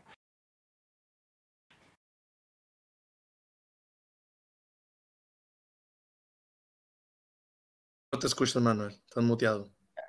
Otra vez. Esto me hace pensar en cuando los mormones vienen y me dicen que ore para saber si algo es verdad y Dios me va a decir, ¿no? ¿Quieres saber si José Smith tuvo esposa de catorce años? Anda, pregúntale a Dios. Él sabe. Eh, José Smith practicó la poligamia, Santiago uno cinco, ¿y qué dice ahí? Dios, Dios nos va a decir, Dios sabe. Eh, ¿Por qué sucedió la matanza de Manto Medo? Santiago uno cinco. Aquí Kimball está haciendo una pregunta cuya respuesta era sí o no. ¿Tenemos que ir al sacerdocio? Sí o no. ¿Y cuánto tiempo preguntó esto? quince años. Y no recibió respuesta. Y él era un profeta. Así que al final, ¿qué hizo? Hizo lo que se le dieron la gana. Eh, y fue y dijo, le demos el sacerdocio, ya está, vamos a votar, ¿están todos de acuerdo? Listo, el sacerdocio de los negros. La manera en que dice que sucedió esto es algo que podría haber hecho desde el principio, pero no, esperó, esperó, y cuando se cansó y vio que la cosa se ponía fea, levantó la prohibición de todos modos. Acto seguido, el video hace una pregunta importantísima. A ver, ¿es este el video? Se preguntan, ¿se dio el presidente Kimball ante la presión externa de retirar la prohibición? Ciertamente hubo presión externa, pero personalmente no creo que esa presión fuera el factor decisivo. El hijo del presidente Kimball... Ella personalmente cree que no. Ok, listo. Edward yo, señaló yo que después de que... que... Yo personalmente ¿Perdón? creo que sí. Yo personalmente yo creo que sí. Pero no, no lo voy a... Que... No lo voy a decir por creencia personal, les voy a mostrar por qué yo creo que sí fue presión social. Se retiró la prohibición. Otros señalaron con precisión que habían pasado algunos años desde que ocurrieron manifestaciones significativas en contra de B Y U y la iglesia. La presión externa fue la más mínima en años. No hay presión externa. ¿A qué se refiere ella? A esto de que eh, B Y U hubo boicots en contra de B Y U. La, las otras universidades no querían jugar deporte contra B Y U. Y eso acá hay un problema grande, porque el, el, mucho dinero de lo que recauda la, la universidad es vendiendo tickets para ir a, la, a los eventos deportivos. Y si nadie quiere jugar con B Y U, es un, le toca en el bolsillo. Entonces ahí, bueno, pero mira, la última manifestación de este tipo contra B Y U f- fue varios años antes de que le dieran finalmente a César de los Negros. Eso es verdad, pero eso quiere decir que no hubo presión. Eso es falso. Eh, a ver, para tener una perspectiva más objetiva y detallada del levantamiento de la prohibición, me refería al libro que se llama The Mormon Church and Blacks, o la, la Iglesia Mormona y los Negros. El capítulo cinco está dedicado enteramente al tema de la presión social y asuntos como ese, y dice que este tema ya estaba preocupando a la iglesia en mil novecientos cincuenta y cuatro, cuando McKay tuvo que confrontar el problema de la creciente membresía negra. Esta parte va a ser un poco larga, les pido disculpas, pero me parece importantísimo para realmente dar el contexto de la presión que sufrió la iglesia en esta época. Dice el libro: la presencia de la iglesia en Sudáfrica causó considerable ansiedad a David O. McKay, um, entonces segundo consejero de la primera presidencia, pues expresó su preocupación por la práctica actual en Sudáfrica de no conferir el sacerdocio a los negros africanos, quienes constitu- constituyen alrededor del sesenta y ocho por ciento de la población. Esta desconcertante pregunta sobre el color, escribió, resultó ser un obstáculo para la iglesia, ya que resultó difícil determinar quién tenía sangre negra y quién no. Ahora recordemos, Brigham Young dijo, si una persona tiene una gota de sangre negra, no puede recibir el sacerdocio. Entonces, ¿cómo hacemos para determinar? Hay alguien que se ve blanco, pero no lo es. ¿Qué hacemos? Y no había la, la, la tecnología de A D N en, en esa época. Al mismo tiempo, un segundo acontecimiento fundamental eh, afectó a la Iglesia Sur, su confrontación con el incipiente movimiento de derechos civiles que surgió inmediatamente después de la Segunda Guerra Mundial y alcanzó su clímax durante la turbulenta década de los años sesenta.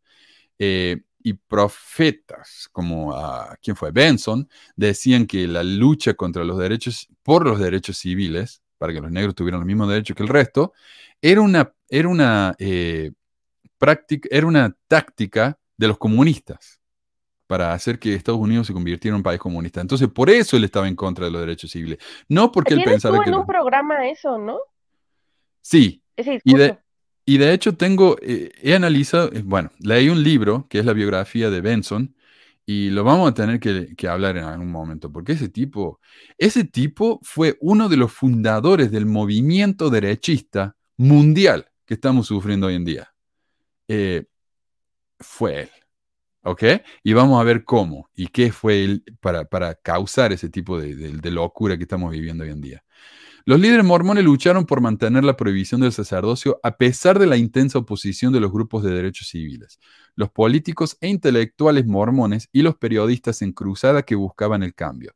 Esta presión manifestó un intenso conflicto dentro de la jerarquía sud sobre las políticas raciales y el lugar de los negros dentro de la iglesia. Hugh B. Brown, un consejero de la primera presidencia, fue uno de los más destacados en su defensa del fin de la prohibición del sacerdocio. Y Hugh B. Brown para mí es uno de los mejores apóstoles que tuvo la iglesia, porque él, él se enfrentó contra los otros apóstoles para defender cosas que él pensaba que eran moralmente correctas. Y tenemos que hablar de Hugh B. Brown en algún momento, porque realmente, en mi opinión, fue un líder, eh, fue, un, fue un héroe. Un momento decisivo ocurrió en mil novecientos sesenta y nueve a mil novecientos setenta, cuando docenas de universidades protestaron por las políticas raciales de la iglesia, boicoteando boicoteando las competencias atléticas de B Y U. Y a eso específicamente es a lo que se refiere este video. No habían eh, protestas desde hacía muchos años. Bueno, el video de Mafe incluye el caso del presidente de misión Heber Meeks, quien respondió a una pregunta de la primera pre- respondiendo a una pregunta de la primera presidencia si debía enviar misioneros a Cuba cuando hay muchísima gente africana, trató de investigar el tema escribiéndole a su amigo Laurie Nelson, un psicólogo de la Universidad de Wisconsin, quien se sorprendió que había gente dentro de la iglesia que creía que la prohibición del sacerdocio era doctrina. Él, él no entendía eso. ¿Cómo puede ser? Nelson le escribió a la primera presidencia con sus preguntas y preocupaciones, y la primera presidencia, según el libro este de The Mormon Church and Blacks, le respondió de la siguiente manera. El cuerpo gobernante, que consistía del presidente de la iglesia, George Albert Smith, o Smith, y los consejeros J. Reuben Clark junior y David O. McKay, sostuvo en una carta del diecisiete de julio que algunos de los hijos de Dios fueron asignados a posiciones superiores antes de que se formara el mundo. Los altos críticos no aceptan eso, pero la iglesia sí. Eso es lo que estabas hablando vos, Marco. Eh, éramos diferentes en la preexistencia. Entonces la posición que tenemos en esta vida es, se relaciona con eso. Primera presidencia, además, reafirmó la prohibición del sacerdocio, declarando que la posición de Nelson parece perder de vista las revelaciones del Señor tocantes a la preexistencia de nuestro espíritu, la rebelión en los cielos eh, y las doctrinas de nuestro nacimiento a esta vida y las ventajas bas- bajo el cual podemos nacer, tener una relación en la vida anterior. Eh, tiene una relación con la vida anterior. La primera presidencia concluyó con una declaración criticando de manera muy fuerte al matrimonio interracial. Nelson respondió con otra carta penetrante, expresó, expresó conmoción por la carta de la primera presidencia. Claro, no lo podía creer que la presidencia, primera presidencia le hubiera dicho eso. Además lamentó, ahora me enfrento a esta doctrina de mi propia iglesia, que dice en efecto que la supremacía blanca es parte del plan de Dios para sus hijos. Y agregó que tal posibilidad hizo eh, que los mormones fueran aliados nominales con los racistas del sur. La primera presidencia mostró poca paciencia con las opiniones francas del profesor. En una carta del doce de noviembre, los líderes de la iglesia le informaron a Nelson que su educación mundana lo había alejado de los principios del evangelio y lo instaron a alinearse con la palabra eh, revelada de Dios. Y lo instaban, por favor, alíñese con la palabra revelada de Dios. Entonces, si hablamos de nuevo, ¿cómo era la, la, la opinión de la gente en esa época? No podemos juzgarlo porque en esa época era diferente, la sociedad era diferente. Acá tenemos a un miembro de la iglesia pidiéndole a la, a la iglesia, a la primera presidencia, que por favor deje de ser tan racista. Y la primera presidencia le, dije, le dice, tu educación mundana te está arruinando. Tienes que alinearte con eh, los principios revelados de Dios. ¿Qué hace? ¿Ok? Ah, y es tan común que hagan eso, y eso baja, o sea, eso baja, me recuerda mucho un, cuando yo recién salí de la preparatoria y dije, ah, pues voy a estudiar psicología, ¿no?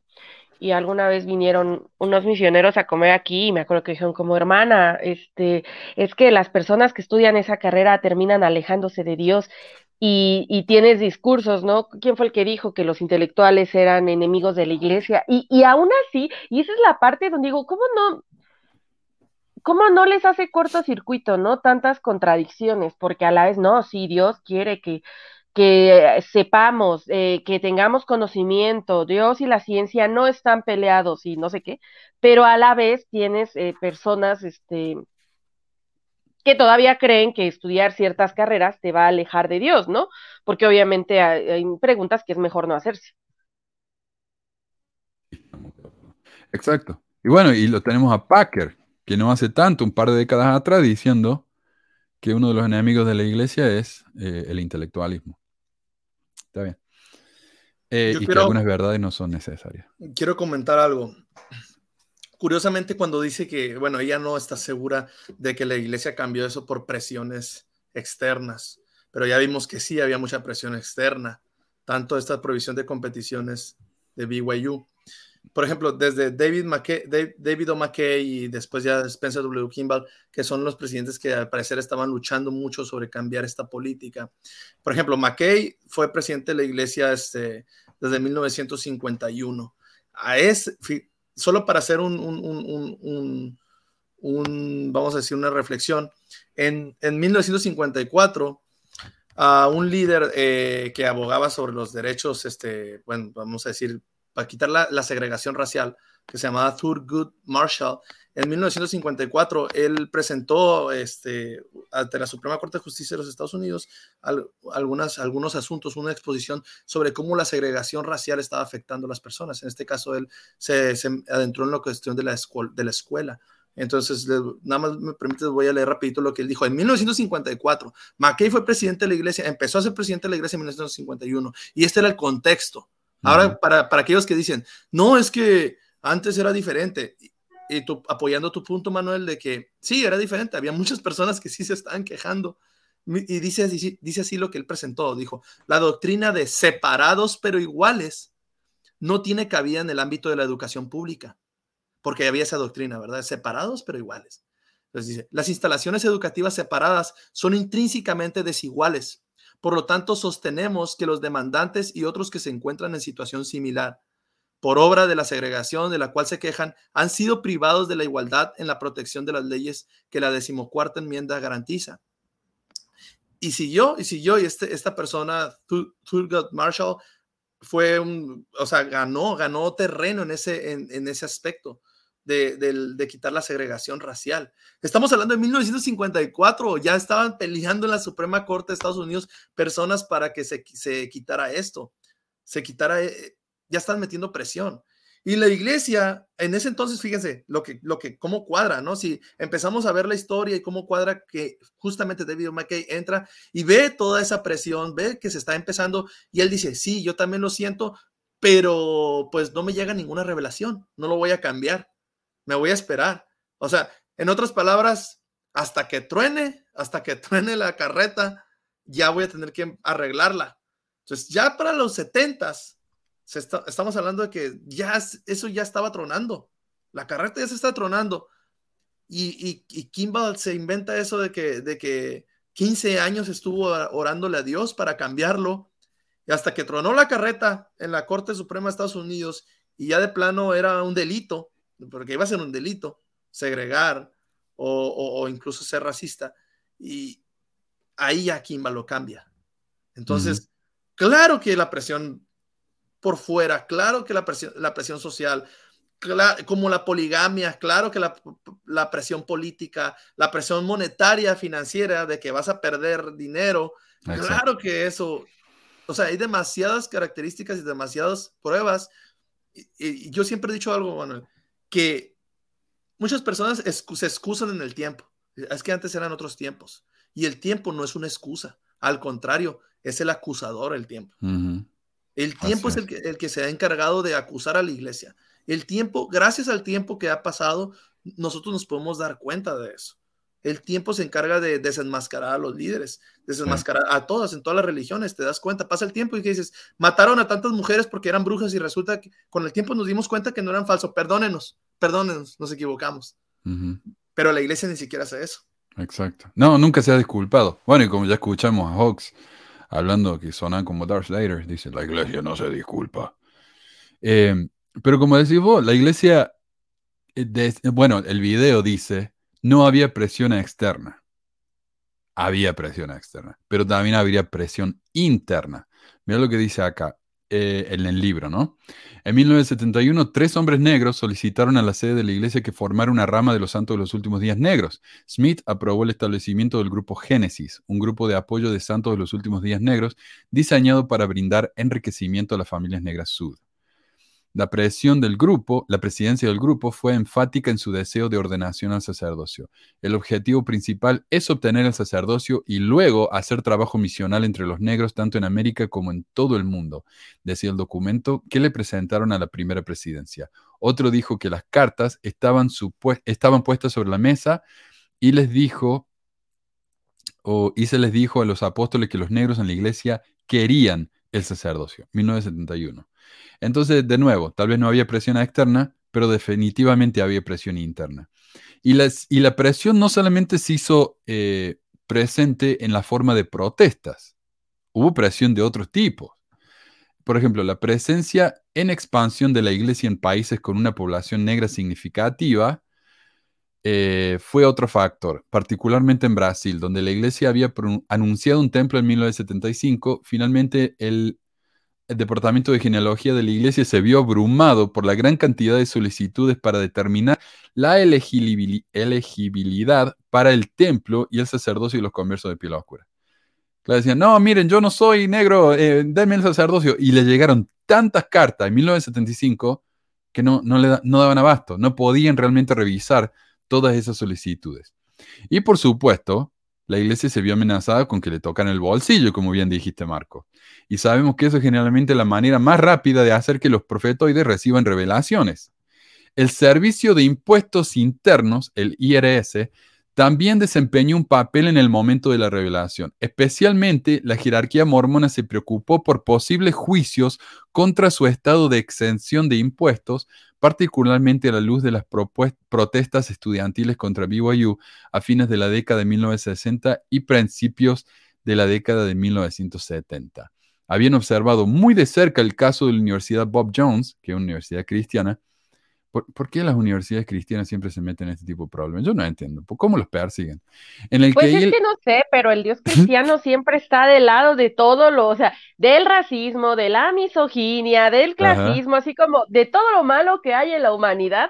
Pareciera que el Dios cristiano está siempre como muy parado desde ahí y, y no entiendo por qué la gente no logra darse cuenta de eso. No, no, Meli, estás persiguiendo la religión. Eh, silencio, por favor. El I R S determinó que, el I R S determinó que la discriminación de Bob Jones contra los afroamericanos, en particular la prohibición de la escuela contra el matrimonio interracial, violaba el título séptimo de la Ley de los Derechos Civiles en mil novecientos sesenta y cuatro. O sea, es verdad que no hubo protestas externas desde mil novecientos setenta en, el, en la forma de boicots. Pero el I R S tiene muchas cosas de que preocup- eh, preocuparse y de a poco empezó a enfocarse en la iglesia y ya en mil novecientos setenta y cinco se convirtió en un gran problema potencial. Varios estados se negaron a eximir de impuestos las propiedades de la iglesia, con el argumento de que la iglesia discriminaba a los negros. Esto ya lo había hecho Wisconsin, se estaba considerando en Hawái, y se estaba haciendo planes para llevar el caso a otros estados. O sea, los, eh, acá hay la, la manera en que funciona este país. Por eso se llama Estados Unidos. Porque son un montón de estados que tienen sus propias constituciones y sus propias leyes, pero también hay leyes federales que, que si yo rompo la ley de un estado y el estado me hace juicio, yo puedo ir a una corte federal y decir, no, él no rompió la ley. O sea, tenemos, por ejemplo, el tema de la marihuana. La marihuana en muchos estados es legal, pero de manera federal es ilegal. Entonces, a menos que me hagan un juicio federal en Nevada, yo no estoy rompiendo la, la ley si estoy fumando un, un porro, ¿no? Eh, esa es la situación de este país, que es un poco confusa. Ahora, en varios estados dijeron, bueno, la ley federal permite que, los, que las iglesias no paguen impuestos, pero en nuestro estado va a pagar impuestos estatales. Eh, y a la iglesia ya no le gustó. De manera similar, la Facultad de Derecho J. Reuben Clark de B Y U se vio bajo ataque en mil novecientos setenta y cinco cuando los funcionarios de la Facultad de Derecho recibieron una carta preocupante de la Asociación de Abogados de los Estados Unidos que indicaba que su acreditación estaba en peligro debido a las políticas raciales discriminatorias de la Iglesia. O sea, entonces tenemos una Facultad de Derecho que no puede enseñar derecho o que no puede hacer que sus estudiantes sean abogados. Ya es un problema eso. Si esa es la situación, la gente no va a ir a B Y U a estudiar abogacía. Y eso les afecta el, el bolsillo. Además, la política racial sud afectó a la iglesia en el extranjero. A nivel internacional, la iglesia enfrentó la amenaza de expulsión por parte de los gobiernos que no estaban de acuerdo con las políticas raciales de la iglesia.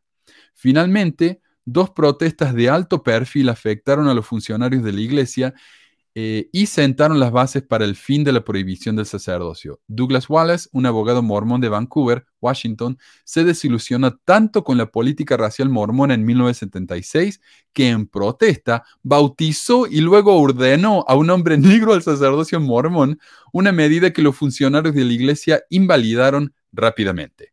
Wallace estaba, esperaba forzar una revisión de la doctrina mormona sobre la raza negra. Eh, sin inmutarse, tras su excomunión, porque los comulgaron por hacer eso. Wallace protestó aún más en la Conferencia General de mil novecientos setenta y seis, irrumpiendo en el pasillo con dos asociados cantando «Abran paso al Señor, no toques al Señor. Cuando los guardias de seguridad los sacaron del tabernáculo, él y sus asociados dijeron a los periodistas que querían juzgar a Kimball por imponer una política racial injusta en la iglesia. Esto ya estaba saliendo en las noticias en mil novecientos setenta y seis, menos de dos años antes de que recibieran, de que finalmente le dieran el sacerdocio. O sea, hacía años que no había protestas en contra de la iglesia. ¿En serio? Acá un miembro de la iglesia está saliendo en la televisión en mil novecientos setenta y seis con ese tipo de protesta. Y eso se escuchó en la conferencia, ¿eh? Porque esto ya la gente ya podía escucharlo en sus casas, en la televisión. La gente escuchó esto mientras estaba viendo la conferencia. Un segundo disidente mormón, Byron Marchant, antagonizó aún más a los funcionarios mormones al oponerse al líder mormón en la Conferencia General de mil novecientos setenta y siete, como el profeta vidente y revelador de la iglesia, enojado por las tendencias racistas eh, percibidas de Kimball. Los funcionarios mormones despidieron rápidamente a Marchant de su trabajo como conserje de la iglesia y luego lo excomulgaron. Cuando Marchant trató de distribuir literatura en la manzana del templo durante la Conferencia General de abril de mil novecientos setenta y ocho, meses antes de que finalmente la iglesia le diera el sacerdocio, meses, o oh, hacía años que no recibían protesta, meses. En abril de mil novecientos setenta y ocho, fue arrestado por allanamiento. En protesta, presentó una demanda civil contra Kimball por no comparecer ante un tribunal sancionado por la iglesia para discutir ra- cuestiones raciales. Marchand retiró el cargo cuando, cargo cuando Kimball, semanas después, semanas después, levantó la prohibición del sacerdocio. Entonces, entonces, repasemos lo que dijo el video. A ver, déjame encontrar que, que empecé a hablar antes de estar listo. Eh, otros señalaron con precisión, dijo el video, que habían pasado algunos años desde que ocurrieron manifestaciones significativas en contra de B Y U y la iglesia. La presión externa fue la más mínima en años. Basado en lo que acabamos de leer, ¿fue realmente mínima la presión? Tal vez la presión externa no se hizo forma, presente en forma de protesta, pero la presión del I R S y de la Asociación Nacional de Abogados definitivamente tuvieron un efecto, y la protesta de los mismos miembros fueron muy visibles y bastante dramáticas. Así que tal vez podemos decir que técnicamente es verdad lo que dice el video, pero en realidad la iglesia se vio ante una presión tremenda para cambiar su política. La realidad es que esta sección del video es una mentira. Es una verdad a medias y eso me resulta tremendamente deshonesto. Uh, Carlos, prepárame el segundo video. Eh, y llegando al final del video dicen algo que según muchos es la razón por la que el video fue realmente eliminado. A ver si lo, nos toca Carlos acá el video. Antes de que lo ponga, Manuel, oh, me recordaste esto que está pasando ahorita. Bueno, eso que pasó en el pasado, precisamente esa presión externa y estos, estas historias de esos personajes, miembros que se quejaban, que terminaron excomulgados. Me recuerda hace unos años este, este, este miembro que era obispo, ¿no? O bueno, no era obispo, pero se quejaba de las preguntas eh, que se les hacía a los, a los niños uh-huh. o a los jóvenes en la iglesia, en las entrevistas. Sí. Y él se quejó ante la iglesia y fue activista de por qué, de que estaba en contra de esas preguntas sobre las cosas sexuales a puerta cerrada con el obispo o solos, sin sus padres. Entonces, él, es, él se proclamó en, este, en contra de eso, lo expresó, y la iglesia los comulgó. O sea, lo terminó sí. excomulgando por, por, por grillero, por, por, por rebelde, porque, porque según ellos ya lo habían... ¿Qué te dicen en la iglesia? Cuando te quejas de algo, ve a hablar con tu obispo. Si tu obispo no te lo resuelve, habla con la estaca, con el presidente estaca. Si la estaca no te resuelve, habla con el área. Y ya, y para que nunca te van a llevar a la primera presidencia. No. Porque, no, es, ya hablaste, tienes que no. solucionarlo con tus líderes locales. Si sigues, a, si sigues y sigues, te amenazan. Te dicen, ya cálmate, porque si no, te vamos a poner una corre- un correctivo. Es lo que le hicieron a estas personas. Y como tú dices, semanas antes de que prohibieran el sacerdocio. O sea, o bueno, que que, de, de, de que lo permitieran el sacerdocio, semanas antes de que lo permitieran. Eh, hay una contradicción bien enorme ahí. Uh-huh. Claro, sí. Lo, lo, siguen, eh, lo siguen callando. Porque ellos piensan que con, con eh, excomulgarnos los van a hacer callar. Pero están eh, desatando un león, como diría Eddie Vedder. Eh, acá tenemos el comentario de Max Ruiz. Yo estaba en el tabernáculo en mil novecientos setenta y siete cuando Marchand trató de subir al estrado. Increíble. Wow. Max Ruiz, yo quiero decirle acá, reconocer el trabajo de Max Ruiz. Yo me acuerdo que me peleé con Valia en, en, en su época, cuando todavía colaboraba acá, porque Valia estaba eh, fascinada con Aarón, ¿no? El, para él Aarón era lo más grande que había. Y yo le decía, ok, Aarón tiene su popularidad porque es un gringo hablando en español, eh, bueno, pero el verdadero pionero acá de la información en español es Max, porque Max Ruiz, él ha venido traduciendo documentos de la iglesia desde antes que yo hiciera este programa. Y yo muchas veces usé documentos de él. Y él los subía a scribd punto com, S C R I B D punto com. Y él ha estado traduciendo libros, documentos y libros. O sea, el trabajo de Max es... Eh, yo le debo mucho a él. Así que quiero reconocerlo acá públicamente. Él es un pionero de esto. Y ella me decía, pionero, no lo conoce nadie. ¿Qué importa si lo conoce nadie o no? Él estaba haciendo esto cuando no lo conocía nadie y nadie más estaba haciendo esto. Así que gracias, Max. Un grande, ¿ah? ¿eh? Gracias, Max. Eh, gracias. Y un honor tenerte acá eh, con nosotros. Pero bueno, veamos lo que dice acá el final del video, entonces. Eh, tipo de justificaciones para la prohibición. Un poco. He repasado todo tipo de justificaciones para la prohibición y ninguna de ellas me parece convincente. Simplemente creo que fue un error, lo que nos lleva a nuestra siguiente pregunta. Algunas personas pueden preguntarse si los líderes de la iglesia se pueden equivocar en algo como esto. ¿Cómo podemos confiar en algo que han enseñado o que están enseñando? Medito en este tema de nuestra historia y hubo cosas que se dijeron y se tomaron decisiones que fueron indefendibles e inexcusablemente racistas. Ahí está. Excelente pregunta. Lamentablemente no da una respuesta. Solo dice que como la Biblia dice que... La t- ah, y después dice esto, mira. Ella dice que como la Biblia dice que la Tierra es plana y como a veces la ciencia se equivoca, no deberíamos dejar de creer en la Biblia o en la ciencia. Esto, por supuesto, sin tener en cuenta que la ciencia evoluciona constantemente y que aprende de sus errores. ¿Qué pasa cuando alguien, por ejemplo, hay una teoría que se cree en la, en la ciencia, ¿no? Por décadas y décadas, y alguien viene y dice, esa teoría está mal, y aquí está la prueba. ¿Qué hace la ciencia con ese hombre? Le da un premio Nobel. ¿Qué pasa cuando alguien en una iglesia dice, esto que ustedes decían por mucho tiempo está mal? ¿Qué le hacen a ese hombre? Lo queman en la hoguera, lo ponen en la cárcel, lo excomulgan, lo hacen callar. Esa es la diferencia. Y si la Biblia te dice que la Tierra es plana, me parece a mí que eso es un problema bastante grande. No sé, personalmente. Pero bueno. Pues sobre todo si vas a usarla como libro de texto para enseñar ciencia, ¿no? y, y por eso en Texas y en tantos lugares así eh, dicen, bueno, enseñemos lo de la evolución, pero también enseñemos que la Tierra fue creada en siete días, porque esa es otra teoría. No es una teoría científica. Entonces, no, no debería enseñarse eso. Pero para ellos es lo mismo. Lo que dice la Biblia es evidencia científica de las cosas.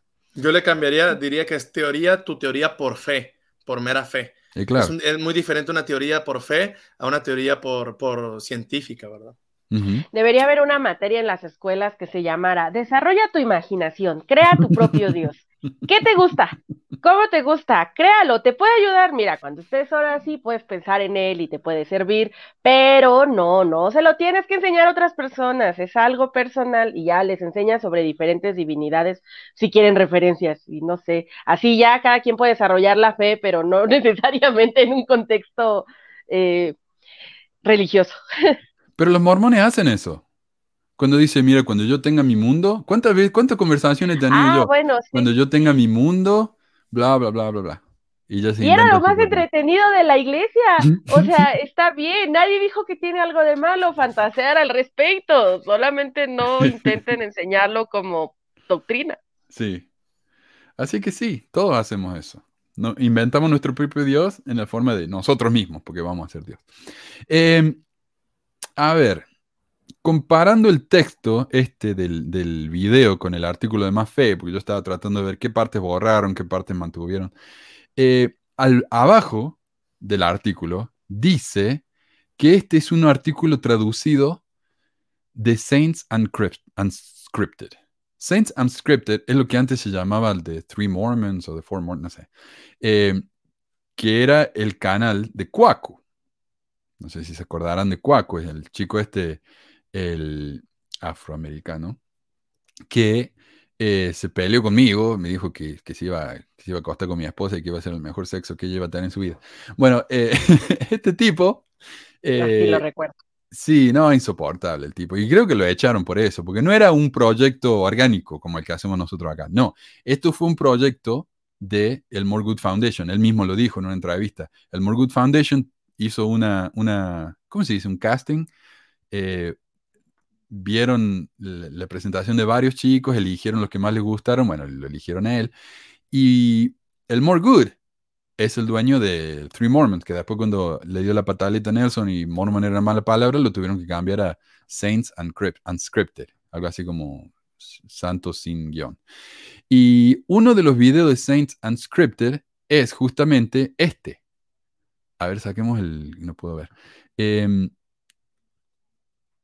¿Qué fue la prohibición del sacerdocio a los negros En, en los santos de los últimos días?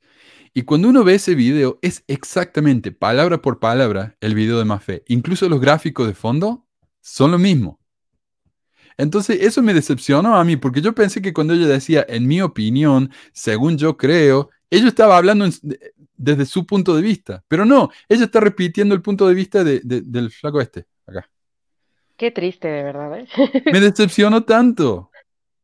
Me decepcionó. En serio me decepcionó. Y de hecho, cuando uno va al video, está el comentario de Mafe. Excelente explicación. Gracias, David, por darnos tan detallado y buen resumen sobre este tema. Ellos fueron y tradujeron el video e hicieron su propia versión. Pero ¿por qué el video de ellos está borrado y el de Saints Unscripted todavía está en YouTube? Y eso es lo que me pregunto yo. Yo no creo que los de Saints Unscripted le hayan hecho borrar el video, porque son todos de la misma organización. Todos trabajan para More Good Foundation. En mi opinión, y tal vez estoy muy equivocado, y tal vez acá la, la, la, alguien de más fe puede venir y explicarme, en mi opinión, un líder latino vio esto y no le gustó. Y por eso fue que lo hicieron borrar. En mi opinión, no sé. Tal vez estoy muy, muy equivocado, pero...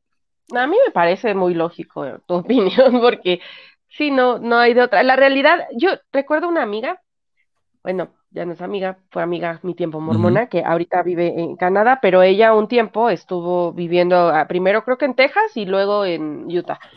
Y cuando regresó aquí, ella mencionaba, es que las cosas son muy diferentes en la iglesia aquí. Ella dice, hay cosas que yo, dice, sabía que como le puedes confesar a tu obispo aquí y te va a implicar que te suspendan o algo así, y que allá es casi, casi nomás como una palmadita así en el hombro. Yo sinceramente pues no he vivido allá, pues obviamente como mormona de muchos años conozco a varias personas que sí, este, uh, y, pero ella es la única que le he escuchado este comentario. Al otro chico, por ejemplo, que también, eh, él sí es mi amigo hasta la fecha y sí tiene familia allá y va y viene, eh, pues nunca le he preguntado, creo ahora que lo pienso le voy a preguntar sí qué tan, tan diferente, pero así está, pero sí lo creo, o sea, así como por lo que he escuchado, observado que sí, algo parece de pronto diferente entre los miembros de Latinoamérica, o en este caso particular en México, que, que a veces el cómo se manejan las cosas desde allá. Uh-huh. Y sí, y sí, eh, eh, es un mundo diferente la iglesia en Latinoamérica, así que no me sorprendería. Lo que quería mostrar me olvidé. Eh, hace un par de años fui a una librería y me di con esto. Eh, es la revista Ensign, que sería la Leona en inglés, de mil novecientos setenta y ocho. Ahora, ¿por qué es significativo esto? Es el año que se le dio esa celebración. Y, y yo fui y digo, tiene que estar acá el anuncio. Y dicho hecho, página setenta y cinco de la Ensign de julio de mil novecientos setenta y ocho. Ahí está, a ver, no veo. Uh, este, este. Ahí está. Sí. Y hablando con este, este oyente ayer, él me llamó la atención a algo muy importante. Él estaba en la iglesia en esa época. Y dice, algo que me molestó fue que cuando se anunció el sacerdocio y los negros, no dijo, ahora el, le, los negros pueden recibir el sacerdocio. Dice, cada hombre fiel y digno en la iglesia ahora puede recibir el sacerdocio. Y él dice, ¿por qué dicen hombres dignos? Los negros eran los únicos que no podían recibir el sacerdocio. El resto de nosotros sí. Los latinos, los chinos, los, los, los, bueno, los asiáticos en general, los, los, los samoanos. Los, los eh, ¿qué serían estos? Eh, samoanos, tonganos, son eh, polinesios.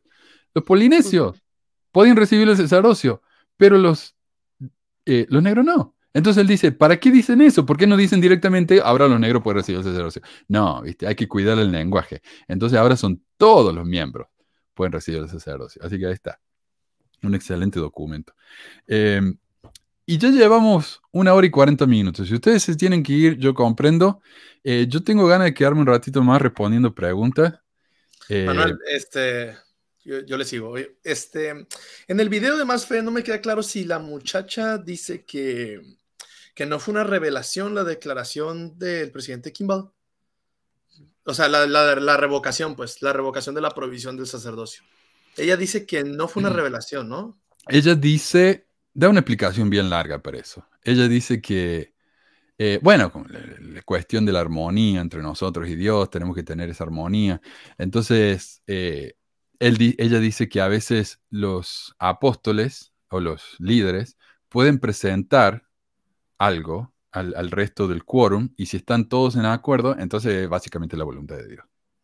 Eso es lo que pero, dice, pero no pero, fue una revelación. Eh, eso no. no dice en la declaración, o sea, ahorita la estaba no. leyendo y, y fíjate cómo dice, tal cual dice. En, en, en, en el, ya ven que hay un, como una explicación antes de, del, de la escritura, por así decirlo, en, en, en Doctrina y Convenios, o sea, al finalizar en la declaración dos, oficial dos, dice: a principios de la historia de la iglesia, sus líderes dejaron de conferir el sacerdocio a los varones de raza negra de ascendencia africana.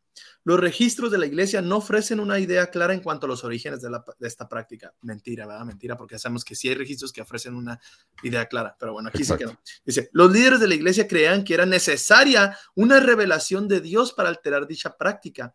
Ah, y procura, tenés y razón. Pro, sí, dice. Y, y no y, hubo revelación. No, y, y, no, pero es que dice que sí. Dicha práctica procuraron guía por medio de la oración. Y dice, punto, punto, y dice, la revelación llegó al presidente de la iglesia, Spencer W. Kimball, y fue confirmada a otros líderes en la, de la iglesia en el templo de Salt Lake, el primero de junio de mil novecientos setenta y ocho. La revelación quita todas las restricciones relacionadas con la raza que alguna vez se aplicaron al sacerdocio. Y ya no viene el texto de la supuesta revelación, que sí dice que es una revelación, que después de recibir esta revelación vino a él tras extensa meditación y oración en las salas sagradas del templo. Entonces, a ver, siempre pensé esto, es una de las cosas que me causó mucho um, choque dentro de la iglesia. ¿Por qué necesitas una revelación de Dios para quitar algo que Dios no mandó? Uh-huh. O sea, que, que tú mismo estás diciendo que no sabes de dónde surgió, que Dios lo mandó. No, o sea, tú, tú no estás diciendo que Dios no lo mandó, no tienes evidencia que lo haya mandado, lo estás admitiendo, estás diciendo, nosotros no sabemos de dónde surgió esa prohibición, de seguro fueron ideas de Brigham Young como hombre. Entonces, ¿por qué necesitas una revelación de Dios para quitar algo que él no mandó hacer? Que, o sea, es como... Es que, ¿sabes qué pasa, Marco? Creo, y, y en general con la iglesia, la iglesia se mueve, como ahorita que mencionabas, por ejemplo, los ejemplos de estas personas que han excomulgado, ¿no? Este, eh, que, que mencionaban estas, eh, excomulgaron por eh, protestar o por cuestionar. La iglesia, lo único que tiene, la, la carta que juega constantemente es como esta falacia de autoridad, y, la nece- y como es lo único que tiene, esa es la forma en la que siento que la reafirma. Todo lo que vamos a hacer tiene que venir desde la autoridad, pero la realidad es que la autoridad, eh, no sé, es como estos, eh, es que no sé qué palabra usar, eh, pero todo, todo tiene que pasar por ellos, aunque estén en un error, no van a admitir así un error como tal, eh, eh, con todas sus letras de alguna forma, porque eso les resta autoridad, pero cuando van a corregir efectivamente los errores que tienen, lo hacen desde la negación, desde que, de que hubo un error, y entonces es donde se vuelve un, un desmadre, es que no hay otra palabra, no hay otra forma de entenderlo, o sea, es, a ver, si necesitas autorización o no necesitas autorización, o si era eh, una doctrina, o no era una doctrina y era una costumbre, o sea, ¿qué chingados? Es el, par, el, el, el comentario de Adriana, tiene cier... es muy ver, verdadero, una revelación para quitar una práctica. Ahí está, una revelación para quitar una práctica. Eso no, la verdad, diga que, digan lo que digan, no tiene sentido, la verdad, no, no tiene para nada sentido. O sea, y qué curioso, ¿no? Una práctica vergonzosa. una práctica vergonzosa que si decimos que Dios lo mandó, pues estamos diciendo que Dios es racista. Por eso no nos... Eh, lo legitimas, ¿no? Exacto, sí. O sea, decir que necesitas una, una revelación, estás legitimando este el hecho sí. de que el racismo ocurriera. O sea, sí vino desde Dios. Sí, porque si Dios necesitó, tú estás diciendo que Dios es racista, que Dios mandó la prohibición, porque tú estás con la misma afirmación de en tu revelación, que, que Dios lo mandó quitar, es porque Él lo puso, pues, entonces, que no, no traten de decir otra cosa. Entonces, ahora lo que están tratando de decir es que Dios no lo puso. Es igual con la poligamia, este... es igual con las cuestiones culturales, por ejemplo, la, la, la, el abuso a las mujeres, el, el, contra los, el colectivo L G B T, todo eso es, es igual. La iglesia se mueve en sus políticas extrañas para, que, para quedar bien con el mundo, con la cultura, y cuando ya la cultura avanza de tal manera que ya la iglesia se está quedando atrás, ¿qué dice la iglesia? No, no, no, no, no. Hay que cambiar esto, nos actualizamos porque si no perdemos miembros, pero lo que yo pienso más es perdemos, como ya vimos en, los, en la evidencia, perdemos dinero. Estoy silenciado. Así es.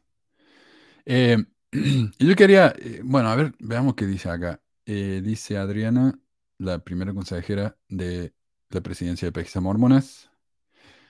Blanco y deleitable es una patada al hígado. Aunque soy blanca me suena horrible. Y estaba hablando yo el otro día con una chica eh, de eh, comentando ahí en... Me fui a Mafe a comentar y rompí la ley que yo mismo me he puesto. Yo, yo no me meto en los sitios de ellos, pero ese día fui y comenté porque... Me, me dio una bronca, eh, y decía ella que, eh, yo le decía, hablo de, de, la, de la gente de color, y ella me decía, pero yo no soy de color, yo soy de México. Yo le digo, bueno, acá en Estados Unidos, si no sos blanco europeo, sos gente de color.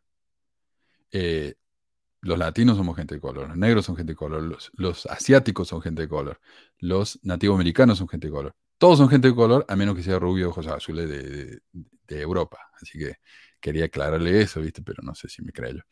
Eh, ¿Alguien sabe si las ordenanzas vicarias se hacían por negros antes de la prohibición? Bueno, si los negros no podían recibir la ordenanza del templo, obviamente que no se iban a hacer eh, ordenanzas por los muertos en el templo que fueran negros. Así que no, no hay.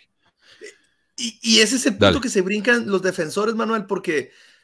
Hay varias personas ahí que hacen videos defendiendo la iglesia y luego dicen, es que, bueno, el negarles, el, el prohibirles el sacerdocio a los negros es como, por ejemplo, en, en la Biblia, que los levitas nada más tenían el sacerdocio, dice, ¿verdad? Esa es la explicación que te dan. Uh-huh. Los levi- en aquel entonces los levitas nomás tenían el sacerdocio y nadie más lo tenía. ¿Estaba siendo Dios racista en ese entonces? No, sí. Te dicen, es lo mismo acá, pero es totalmente diferente porque en estos tiempos, o sea, no se les negaba el sacerdocio a los levitas, a, a los otros de ahí, porque f- por su color de raza, por, por su color de piel, no se les negaba, se les negaba porque, porque básicamente era la estructura religiosa que, que, que tenían ellos, y aquí hoy en día también tenemos esa, esa estructura religiosa. No ordenas al sacerdocio de Melquisedec a un jovencito de quince años, porque no se puede, porque tiene que tener dieciocho años para ordenar al sacerdocio de Melquisedec, tiene que pasar cierta preparación. Eso es co- equiparable a esto, pero no equiparable al negarle el sacerdocio a personas de acuerdo a su, a su etnia o a su color. Eso sí es racismo. No me vengas a comparar esas dos cosas. Y sobre todo, no ignores que lo peor de esto no es prohibir a alguien ser sacerdote, o sea, tener sacerdocio para oficiar las ordenanzas. Lo peor de esto es negarle a ellos participar de las ordenanzas. Eso es, to- eso es como... Es, es peor, es racismo puro. ¿Por qué? Es como decir, uh, si yo voy a una iglesia católica, ok, yo no soy el padre, ahí yo no tengo autoridad para bautizar, nadie la tiene más que el padre, el sacerdote, ok, yo lo entiendo, ok, lo acepto, pero oye, pues, ¿me puedo casar en la iglesia católica? Claro que sí, yo te voy a casar y vas a tener las bendiciones de tu matrimonio, ya, ok, gracias. Pero en la iglesia mormona no era así, no, tú no vas a ser ni el padre y tampoco te puedes casar. O sea, te niego todos los beneficios que mi iglesia tiene. ¿Por qué? Porque, porque tienes la maldición de Caín, que ya, ya vimos que sí lo enseñaron los líderes así. Tienes la maldición de Caín, no fuiste valiente en la, pre, en la vida premortal, porque en la vida premortal todos tuvimos roles, que por eso vinimos a diferentes razas. Yo, na, yo nací yo, en una familia creo... mormona privilegiada de Utah porque fui bien obediente. Bien obediente, en la, en la, nací de un linaje sí. poligámico, una de las esposas de Brigham Young, porque fui obediente en el mundo premortal. Es, es así de absurdo. Es. Yo creo que ese pretexto que, que tú has escuchado o visto en los videos, casi estoy segura que lo hace gente, se los dieron en instituto. No sé por qué ahorita que te escuché dije, ay, creo que yo ya había escuchado esa, esa este, justificación, creo que en alguna clase de instituto. No es mucho caso, pero creo que sí. Sí. No, dice porque... Luis. Oh, ajá, perdón, dale. Oh, es una justificación bastante barata, pues eso de que, no, en, el, en, el, en la Biblia hay ejemplos de que, de que Jesucristo, eh, por ejemplo, una pues, vez que se le acercaba a Jesucristo a alguien de los gentiles, ¿no? Que Jesucristo les dijo, no, no, no, ah, no, no, no es bueno tirar perlas a los cerdos, o como, de que ustedes sí. me tienen que esperar, el mensaje no es para ustedes, es para los demás. Pues entonces esa historia de Jesucristo en la Biblia también está mal y también Exacto. es... también está mal, pues, pero no uh-huh. lo quieren aceptar. No, si en la Biblia justifica, si hay un ejemplo en la Biblia de que David tomó quinientas concubinas, pues, miren, no estaba mal. Vénganos tu reino. Sí, el chiste es, este, es, el chiste es no querer pensar, ni, ni sentir empatía. ¿No se dan cuenta claro. que en lugar de, de, de defender su posición, están debilitando la posición de la Biblia? Porque sí, que... Si es el libro moral, el, el, el ejemplo moral, la guía moral del mundo, es un desastre. Luis dice, ¿puedes recordarnos quién fue el que profetizó que los negros debe, pueden recibir el sacerdocio? No sé si fue Benson o Kimball. ¿Fue Kimball? Benson jamás habría hecho eso, porque Benson era de lo más racista que había. Kimball, dentro de su propio racismo, era un hombre bastante abierto de mente. O sea, él, él pensaba, por ejemplo, que los, que los nativoamericanos tenían la oportunidad de, de convertirse en gente civilizada siempre y cuando fueran a hogares eh, blancos, y de hecho se iban a volver blancos. Él, él tenía esa, esa idea que para su época era un poco más progresista, pero era igual tremendamente racista. Así pero que sí. en, en, en uh, dis, journals o discursos o discursos journals, eh, ahí este, en, en, creo que es el tomo siete, ya no me acuerdo de la página, pero en serio, se la compartió un amigo, a Alejandro, que nos está viendo, de hecho, saludos, Alex. Se, esa, en esa página se la compartí porque ahí, justamente traduciendo la página, Brigham Young está hablando y está diciendo de que, de que, en este caso está hablando de que en un futuro sí se les va a poder, este, se les, uh-huh. en algún futuro Dios les va a permitir. Pero oye, y todas las personas que murieron sin esa... O sea, ¿cuántos profetas se murieron siendo racistas? Para eso está la obra vicaria. Ah, bueno, a ellos ya los juntarán. ¿Cuántos, ¿Cuántas personas murieron con la incertidumbre de lo que iba a pasar con ellos en su cielo, en su vida, en su, en su gloria celestial? Porque para alcanzar la exaltación tienes que estar sellado. Y ellos morían sin ser sellados. Pero con la enseñanza práctica de Brigham Young de que, de que iban a ser este, siervos. Ellos, ellos, por ser menos valientes, iban a ser siervos. Entonces, creo que Brigham Young también dijo eso, de que en un futuro se les va a poder dar. El, pero eso, eso, eso, es, eso no dice nada. Eso no dice nada de lo, tu racismo. Es, es, es decir, sí, en un futuro se va a abolir la esclavitud. En un futuro uh-huh. se va a abolir. En un futuro, yo también puedo decir, en un futuro se les va a dar el sacerdocio a las mujeres. Y va a haber mujeres obispos. Pero lo digo porque ya estoy viendo, ya estoy viendo que hay cambios. Uh-huh. Es lógica, no es porque soy un profeta, no es porque, o sea, pero bueno. Y de hecho, Controversia Mormona dice, quiero traer a la memoria Jane Elizabeth Manning James, quien fue una esclava sellada por la eternidad de José Smith, según relata Sandra Brains. Bueno, esto es un, es un hecho reconocido, todo el mundo sabe esto, pero es verdad. Eh, cuando ella fue y pidió que por favor le, le hicieran la obra, vicar, eh, la obra del templo, le crearon un, una obra nueva, Una, ¿cómo se llama? Una ordenanza nueva solamente para ella, en la que fue sellada José Smith como sirvienta. Sí, locura. Eh, Lina dice, solo sé que demasiado, so, solo sé que demasiada importancia por tener un poder que ni siquiera es real, pobres hermanos negros desesperados por obtener algo que ni siquiera era cierto. Y es lo mismo que decía yo con un amigo acerca de esto de ordenen a las mujeres. ¿Para qué tanto, tanto sufrimiento, tanto trauma que estas mujeres pasan para que le den sacerdocio cuando en realidad... No, y también al colectivo, bueno, a los de la comunidad L G B T, uh-huh. van a terminar también, ahorita te profetizo, Manuel, aquí, en un futuro, no sé qué tan lejano, van a terminar aceptando los matrimonios de parejas este, homosexuales. Los van a terminar aceptando. Y cuando de, ahorita ya tienen esa, esa, esa, esa lucha, presión social, y también tienen esa, ese choque de que dicen, lo, lo que condenamos no es que tú tengas atracción al, a, al diferente sexo. Condenamos que practiques eso, que, que, que cometas adulterio. Pero vamos a darle pero a la si quiniela. Pero si ya te casas, o sea, porque ya está permitido en muchas partes casarse, matrimonio homosexual, ya no estás cometiendo adulterio. No. Si te casas, ya no estás cometiendo adulterio. Entonces, ¿qué me vas a acusar a mí de pecador si yo ya estoy casado legalmente? Y si tu iglesia dice que tienes que honrar y respetar la ley, ¿qué show ahí? Exacto. Por eso la iglesia le mete tanto dinero a la agenda para que no, para que no haya leyes Que, mm. que, que, que, que avalen eso, porque si se avala la ley, se casan, ya no estás en contra de la Tienen ley, ya no cometes la ley. Adul- ya no cometes adulterio. Entonces, ¿qué va a pasar ahí? Lo van a terminar aceptando. No soy profeta, Buen punto. este, pero lo van a terminar aceptando. Pero a ver, gente... la...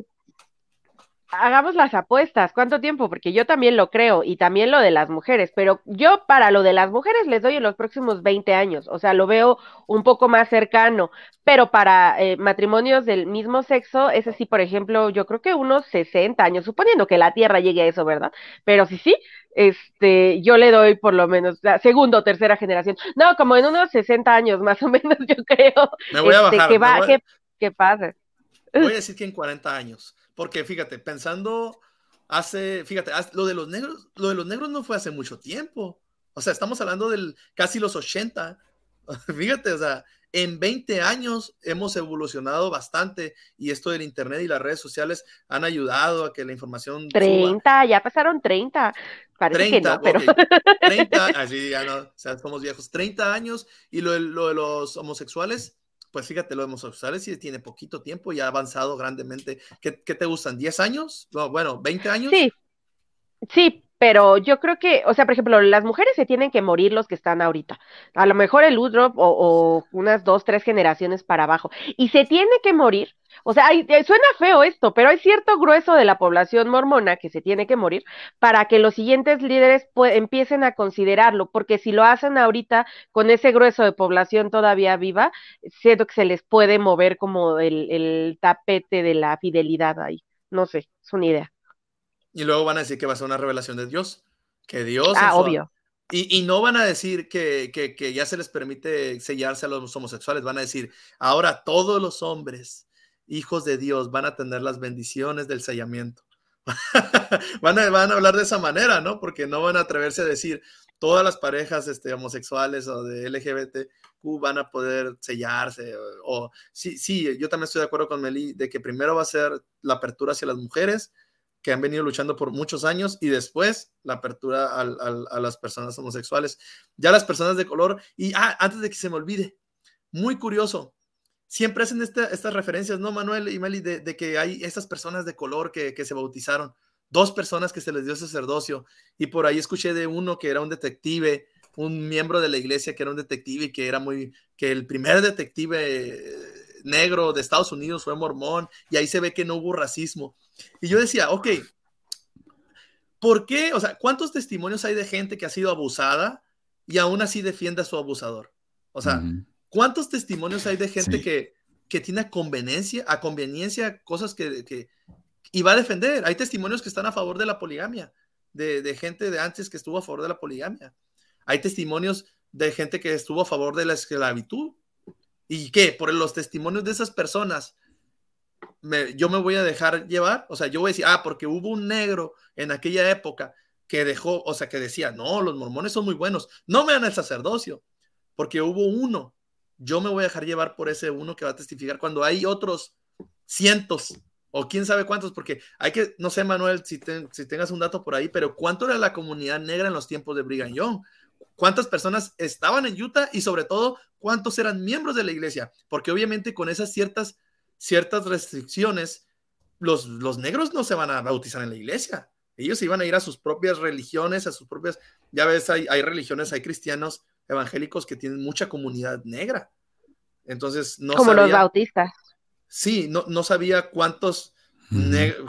población negra vivía en Utah, cuántos este, participaron en la iglesia, Pero con uno, según ellos, con uno que se haya bautizado y que haya aceptado eso, ya con eso ya no está mal, pues. Entonces, sí. Es, ajá. Sería interesante investigar eso. La verdad que no sé. No era como ahora que ahora los barrios están, están um, separados. Por, por, ya vamos a hablar de eso, pero en esa época no. Todo iban al mismo, al barrio que le tocaba.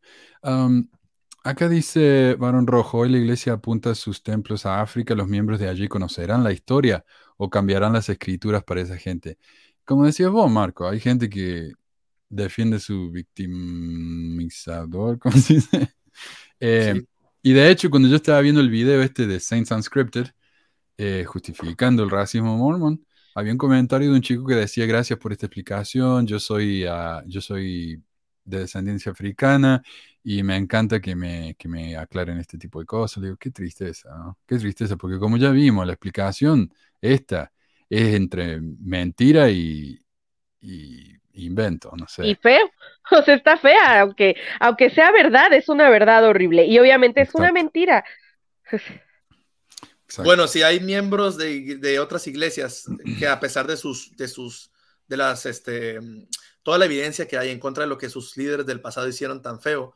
En el caso de, por ejemplo, la Iglesia de la Luz del Mundo, de este tipo de Nazón Joaquín, que ya se le comprobó delitos de menores, o sea, trata, todo eso. Y aún así hay feligreses que lo defienden. Hay uh-huh. personas que lo defienden y que dicen, no, es que él es el profeta de Dios y Satanás lo está atacando. Y, o sea, acá tenemos. Cerca de uh-huh. mi casa teníamos esa iglesia. Y con el cartel, la foto de él enorme, con colores. Así apuntando luces de colores. Ahora ya no está mal el cartel. Claro, lo quitaron, sí, es cierto. Entonces, pero hay gente que lo sigue defendiendo. ¿Y desapareció uh-huh. su iglesia? A pesar no. de tener evidencias, no, no desapareció. Ahí.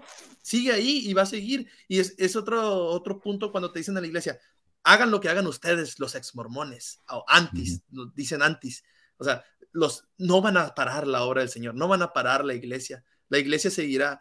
Y digo, bueno, pues la iglesia católica tiene como casi dos mil años, y, es, y si tú crees que es fácil, ahí sigue. sigue, y ahí sigue, y va a seguir, porque siempre hay gente que está bien sesgada de la cabeza, que a pesar de que ve la evidencia, y todo lo, lo esas, todas las cosas que se han hecho a través de la historia, y ahí sigue. A mí me da tristeza, ¿no? Ver lo que el sistema ha hecho de, de las personas, de la humanidad, en esta necesidad tan grande. O sea, siento que hay, o sea, no puedo juzgar por completo a, a quien está a creer porque, porque lo puedo entender en cierto punto, ¿no? O sea, yo me, me viví con fe dentro de una religión de la mierda, este, por muchos años, a, a aceptando muchas cosas de mierda en mi propia vida, y entonces es Es increíble a veces. Ahora, le, o sea, debo reconocer, ¿no? El, el salir de la iglesia y el iniciar este proceso de, de, de reconfigurarme, digamos, y reconfigurar porque, porque pues son todas tus decisiones, ¿no? Que tomas según, cua, porque quieres creer. Y esta es la parte que es difícil. O sea, a mí me ha llevado terapia y lo he hablado, ¿no? O sea, ¿de dónde? ¿En qué momento de nuestra existencia eh, o de nuestra vida? Y cada, cada persona tiene una historia diferente y cada persona se engancha con estas creencias por motivos diferentes. Pero es cierto, o sea, es impresionante que eh, y, y triste a la vez el grado, pues ahora sí que este, hay un, hay un que me gusta mucho, un... Un este, tiene, es que no es un artista ob- propiamente, porque no actúa, hace monólogos, se llama Odín Dupeirón, este, pero en alguno de sus monólogos por ahí dice, bueno, o sea, en la vida no todo es de color de rosa, a veces hay que, este, dice tragar camote, el camote aquí es una, un fruto, México no sé si lo conozcan, pero es como, pa- tiene parecida la consistencia a la de la papa, pero es más dulce, o sea, hay mucha gente a la que no le gusta, mm. Este, y entonces dice, pues uno tiene que aprender, hay veces hay cosas difíciles y hay, hay cosas que tienes que tragar camote, pero hay veces que lo que se te pide es tragar mierda y hay que aprender a distinguir porque no es lo mismo, el camote a lo mejor no me gusta, pero es comida, pero hay otros, eh, la, la mierda pues no es comida. Entonces, y, y creo que en, en, en la vida, en las cosas que asimilamos, creer o no, no. O, o seguir o no, a veces es así, ¿no? O sea, por ejemplo, uno va a la escuela y, y el sistema está feo, la forma en la que se lleva la escuela, lo que quieras, pero sería como tragar camotes, o sea, a lo mejor no te gusta la, la forma en la que está estructurado, pero es comida, te nutre, te da algo, este, uh-huh. pero la religión, cuando, o sea, en muchas religiones, no, no todas, no siempre, no todo es mierda, tienen mucho dulce y cosas que pueden o no ser bonitas, que te pueden o no servir, y la vida está llena de cosas dolorosas, como que se te muere alguien que quieres, como la incertidumbre de tu propia existencia, o sea, así podemos hacer una lista grande de motivos por los que la gente puede buscar una creencia religiosa, y es válida. O sea, y es válido querer tener fe, y es válido querer, este, pues no lo sé, ¿no? Aferrarse a algo, porque finalmente, ahora sí que como diría, nadie sabe nada de nada, nada nos lo puede asegurar, ¿no? Y la existencia no tiene sentido. Entonces, si una religión te ayuda a encontrarle el sentido, qué bueno. Pero sí hay, de nuevo, como lo, creo que en el, el otro capítulo lo mencioné, o sea, sí hay que pensar qué es lo que estamos creyendo, porque vivimos dentro de un sistema y nuestras creencias a veces respaldan cosas que son de verdad inhumanas, que caen dentro de lo que podría, o sea, así como está la definición esta de crímenes de guerra, o sea, hay creencias que podrían considerarse criminales, que deberían considerarse criminales, porque avalan y respaldan comportamientos, eh, tanto en lo individual como en lo colectivo, que cuestionan bastante nuestra humanidad, creo. Mm-hmm. Amén. Amén, hermana. Amén. Me gustó esto. Muy bien. Sí, es cierto, porque a veces dicen, bueno, pero hay cosas que no nos gustan, que tenemos que vivir de todos modos, pero no, no es. No, no. O sea, que yo, yo cuando me fui a la iglesia, yo dije, yo, porque esté relacionado con alguien, no quiere decir que tengo que rodearme de gente tóxica, nada más que porque son parientes. Y cuando me fui a la iglesia me di cuenta que si uno no le gusta algo, no tiene por qué sufrirlo. Y, y yo corté, bueno, muchos miembros de, de mi familia que me dejaron de hablar porque hago esto. Le digo, ¿sabes qué? Yo traté por tanto tiempo tratar de, acá se dice caminar como por cáscara de huevo, ¿no? Con, con mucho cuidado para no ofender. Le digo, si, si mi existencia los ofende, yo no tengo por qué estar alrededor de ellos. Así que me lavé las manos. Yo no, coco, yo no como más mierda. Acá dice Sarmiento, sería bueno que nos platicaran qué hacen los mormones. Oh, no, para, quería compartir otro de Sarmiento primero. Eh, la parte de la exclusión de razas, también se ve ese modo de división, exclusión, cuando distribuyen a los creyentes en barrios para no combinar por razones de estatus. Y yo le, yo le iba a decir que no, que esto no sucede, porque uno está en un barrio nada más que porque es donde vive. Y si uno vive en un barrio rico, bueno, le toca estar con los ricos. Pero después me puse a pensar y yo, yo estaba en un barrio el, eh, latino, aquí en Provo, cuando me, nos mudamos acá, que realmente no me gustaba, porque había una gran división entre argentinos y chilenos. Perdón, Carlos. Yo, yo no la empecé, pero estaba esa división entre ellos. Se llevaban muy mal. Y cada vez que venía un argentino, los chilenos, oh, otro chileno, otro argentino. Y, y al revés también, cuando venía un chileno, los argentinos. Oh. Eh, era un alivio cuando venía un mexicano, un venezolano, ¿no? Pero... Eh, había mucha división en el barrio y realmente no me gustaba. Y había otro barrio en Provo que a mí sí me gustaba, un barrio latino. Y yo quería ir ahí y no podía. O sea, yo podía ir, pero no podía tener llamamiento porque yo no vivía dentro del área. No podía, eh, qué sé yo, recibir, eh, si necesitaba una entrevista con el obispo, tenía que ir al obispo del otro barrio. Entonces, dentro de todo sí hay división y, y uno está dividido por donde vive. Y si uno vive en un barrio pobre, va a ir con pobre. Y si yo soy, vivo en un barrio pobre y quiero ir a un barrio rico porque me gusta más, no puedo. O puedo, pero no voy a tener llamamiento, no voy a ser un miembro real de la cápsula. Así que en parte t- tenés razón, eh, Ricardo. Y también nos dice, sería bueno que nos platiquen qué hacen los mormones dentro del templo porque no los dejan hablar. Eh, hay un video, y yo te lo voy a compartir acá. Hay un video que subió New Name Noah en el que él pone la, la ceremonia dentro del templo. Bueno, es, es la parte de la investidura nomás, pero ahí está, se llama Mormon Temple Ceremony con subtítulos español. Los subtítulos escuché que son terribles, pero ahí está la ceremonia entera, de una hora y veinte. Eh, me gustaría ver la ceremonia nueva, porque escuché que es como un PowerPoint, más que una película. Antes era una película o una obra de teatro, en, en un par de templos, en el Salt Lake y el de... Creo que es el de... No, no me acuerdo. Uno allá del, del, del sur, Saint George, por ahí, era en vivo. Y yo una vez fui y mi presidente del S E M era, el, eh, era uno de los actores, uno de los ángeles. Estuvo bueno. Eh, y ya se están dando cuenta de, de que hay muchas cosas absurdas, ¿no? Por ejemplo, ya como que, ah, ya una película como que eso es como de los ochenta, esa película donde sale Jesucristo con, con Dios el Padre, sale con batas blancas, brillosas, y su barba, o sea, ¿qué onda? O sea, en el espacio. En serio, en el espacio. Ven, fíjense lo que estamos hablando. Cuando, cuando lo dices en voz alta, ahí ya queda como que te das cuenta de lo absurdo que suena, ¿no? En el espacio, con batas blancas, barba ah, blanca. Me encanta igual. Eso, sí, es como, es como un, un templo eh, griego, con las columnas oh, y todo sí, eso. Sí, sí, sí, sí. Pero atrás el espacio, las estrellas, todo negro. Sí, me encanta eso. Y luego Satanás con su túnica, sí. Y te mira, y dice, si no cumplen con todas las promesas que hacen en este templo hoy en día, eh, es una manipulación horrible. Y, y también se ve ahí también el racismo de la iglesia. En la película, Adán y Eva, ¿cómo eran Adán y Eva? Eran re uh, blancos. Todo blanco. Y unos modelazos, era un modelo Adán súper fuerte, así su cuerpo, y Eva una modelo. O sea, Eva.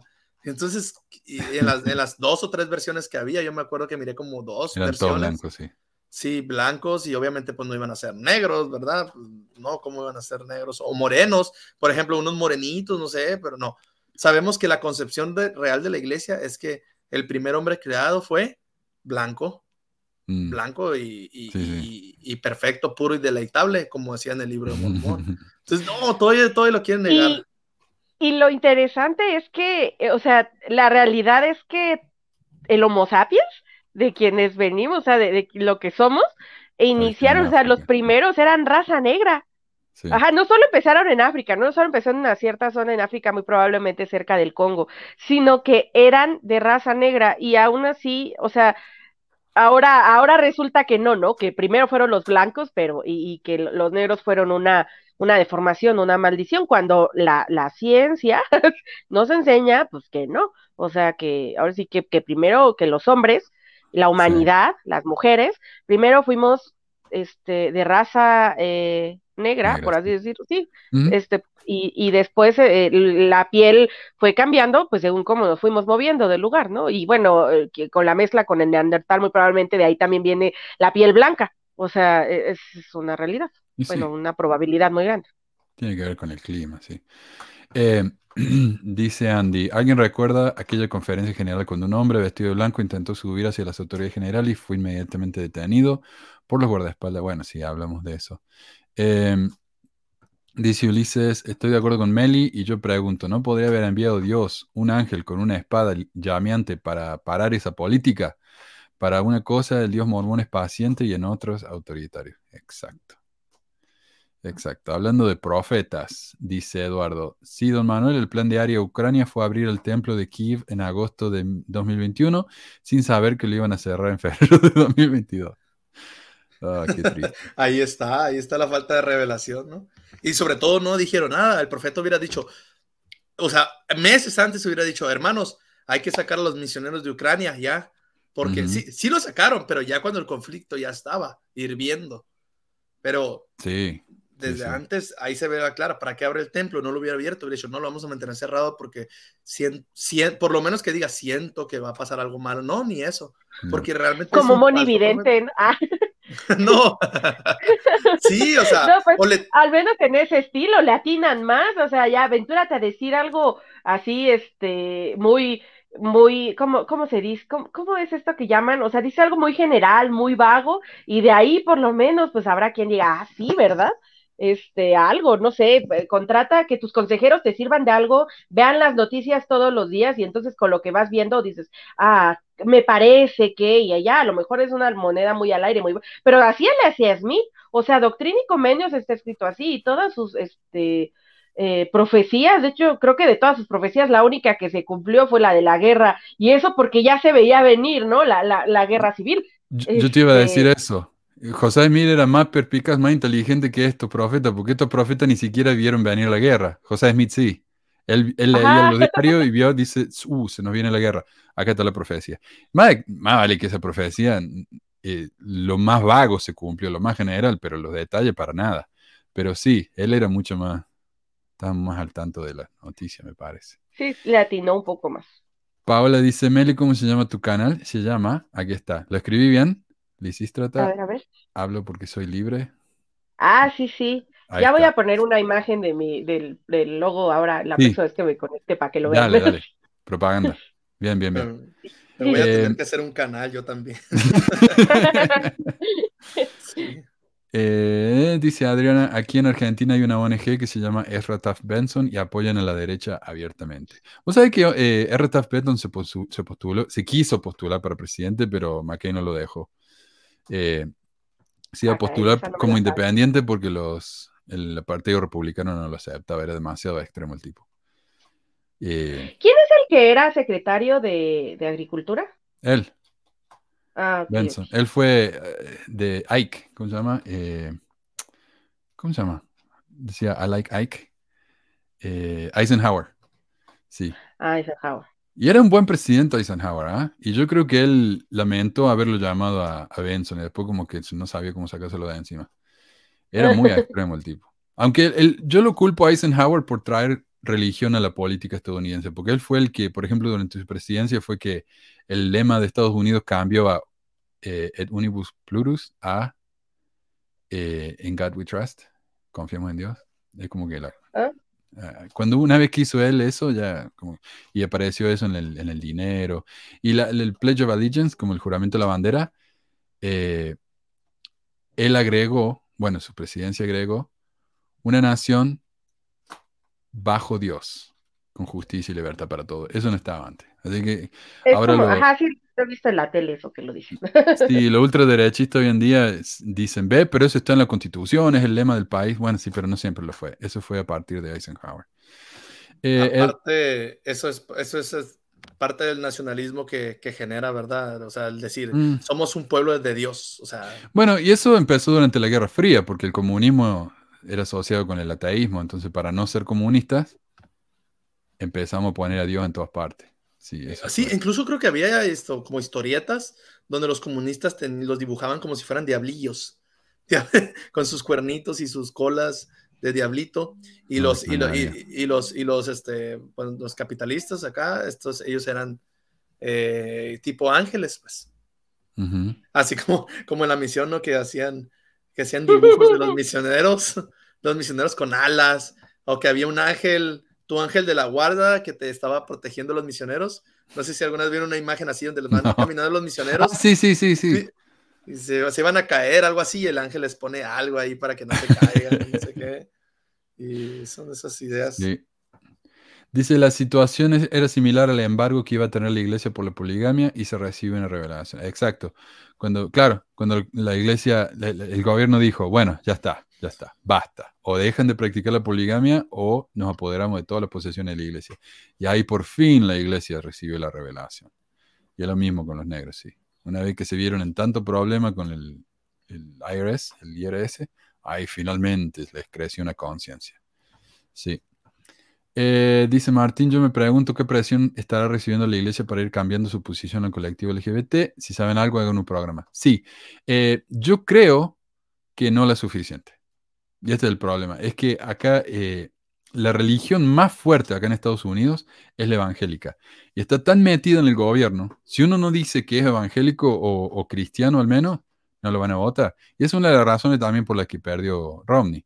Es que era mormón y los, y los derechistas no, no quieren a los mormones. Eh, entonces ahí está esa situación. Y como los, los evangélicos están tan metidos con la, con la eh, política y ellos están tan en contra de los homosexuales que yo creo que va a estar difícil eh, que le, le pongan a la iglesia suficiente presión. Pero tal vez si en otros países lo hacen, como hicieron con los negros, tal vez. Eh, veamos algo, pero yo no lo veo. No lo veo. Eh, a ver qué más. Barón Rojo dice que nunca vio un... Bueno, ¿qué dijo? ¿Que nunca vio un qué? Que nunca vio un misionero de Estados Unidos negro en mi vida. Ah, oh, yo sí. Sí, sí, sí, sí, sí yo sí. también. Estuve eh. en el mismo distrito. Mm. Yo no, en mi misión no había ni uno solo. Ni uno solo, fíjate, pero a través de dos años no. En mi misión había una misionera. Pero era colombiana. Oh, sí. Oh, sí, es cierto. También colombiana. En mi misión y también, sí, misionera, sí. Pero so, hombre, sí, es verdad. Yo en mi misión no recuerdo haber visto uno, pero vi en mi casa cuando venían a servir, pero en la, mi misión no. Eh, ¿Líderes casados con mujeres negras? No. Oh, raro, no creo. No, no, no sé. Hab- habría que investigar. Tal vez haya, pero no. No, no recuerdo. Pero apóstoles definitivamente no. Apóstoles no. No. No, o sea, hay setentas, hay setentas. setentas. Pero nunca llegan a... Bueno, ahora con, con que pusieron a un, a un asiático, que en realidad es un gringo, nacido acá y casado en familias mormonas de, de, de larga data, ahora dicen, viste, dijiste que nunca iban a llamar a una minoría racial. Bueno, está él y está el brasilero. Eh, pero sí. Bueno, veamos. Una vez esto ya, ya puso la, el pie en la puerta para que pase más. Dice, como comentó Barón Rojo más arriba, también gustaría si la suspendieron, la sancionaron de alguna forma. No, no, no, no, para nada, lo dudo mucho, tampoco para tanto, ¿no? Eh, David, hola David, cuando era chico solía leer la Declaración Oficial dos y no se señalaba a los negros. Yo me preguntaba, ¿por qué esto es el anuncio de que los negros pueden tener sacerdotes? Sí, sí, exacto, exacto. No. Es el anuncio y no se señala a ellos. Qué loco, ¿no? Uh, dice Barón Rojo, yo dije en una clase que la iglesia era racista en sus inicios y me cayeron con todos los miembros diciendo que eso no era necesario para mi salvación. Ahí está, sí. Uh-huh. Eh, okay. Hablando de cuándo se le dará el sacerdocio o, o cuándo se permitirá que las parejas eh, del mismo sexo se casen en la iglesia, dice, yo creo que unos cincuenta años como mínimo. Como mínimo, sí. Mínimos. Sí. Un par más. Dice, Alex, adulterio sería si una persona homosexual se metiera con otra persona mientras esté casado. Eso sí. Sí, exacto. Exacto. Y vos sabés que estoy viendo, el, me puse a ver, dije que no lo iba a hacer hasta que salieron todos los episodios, pero vi Under the Banner of Heaven. Eh, la serie la esta. La serie esa de Hulu sobre los... Ay, aquí todavía no está. Oh. No, eh, o no sea, sale. en Stars en Stars va a salir, supongo, quiero yo pensar, pero todavía no está sí. Aquí en Latinoamérica. Sí, um, y ahí es interesante porque estos son mormones, mormones normales, pero que se toman a la iglesia muy en serio. Esto, yo, yo digo, estos son mormones reales, que empezaron a estudiar, ¿no? Lo de la poligamia, el, el blood, el, ¿cómo se llama? El blood atonement, el, la expiación de sangre. Y, y es interesante que ellos hablan acerca de fornicación. Para ellos fornicación es simplemente romper los mandamientos, nada más. Y yo nunca lo había oído eso. Así que, uh, se nos fue Marco. Eh, nunca lo había ido, oído eso, así que tendremos que investigar un poco. Me llamó la atención. Pero yo, vamos a hablar acerca del, en cuanto publiquen todos los episodios, vamos a hablar del, del programa. ¿Será algo como de los ochentas, que se, se daba más a lo mejor en la cultura de los ochentas? O, o, porque yo tampoco lo había escuchado. Yo creo que esto es cultura fundamentalista, no tanto de, de una década específica. Porque los fundamentalistas de hoy en día creen lo mismo que creían hace veinte años, treinta años, cuarenta años. La iglesia okay. eh, de, de Utah, la, ¿cómo se haría? La, la brigamita, es la que fue cambiando. La grandota. Pero las otras no cambian. No, las fundamentalistas no cambian. Eh, y bueno, terminamos con lo que dice Eduardo acá. Dice, este es un video, es una cápsula de tiempo a abrirse en sesenta y cinco años más. Ajá, sería interesante ver esto en sesenta y cinco años. Sí, con la que... quiniela, a ver qué ganamos. a, ver que, a ver a cuál atinamos, pero... Ajá. Sí. Bueno. Acá en Uruguay nunca vi misioneros negros. Indigo, bueno, Indigo dice, no, Marcos, ¿qué fumaste? No hay líderes con casamientos interraciales. Sí, no hay. A mí me Oiga, dijeron sí, que había uno que sí, pero me dijeron que sí, pero no lo investigué. Yo le creí, pero eh. Pues lo más parecido a eso que es, porque ni siquiera me he fijado si los que son como de ascendencia, este, eh, asiática. Eh, ¿Sus esposas también o son esposas gringas? No me he fijado, la verdad. Buena pregunta. Yo escuché por ahí que Uchtdorf lo llamaron porque él estaba casado por matrimonio, estaba relacionado con los, con los líderes viejos de la iglesia. La verdad que no sé. Habría que investigarlo. Eh, Suárez no sé, no creo.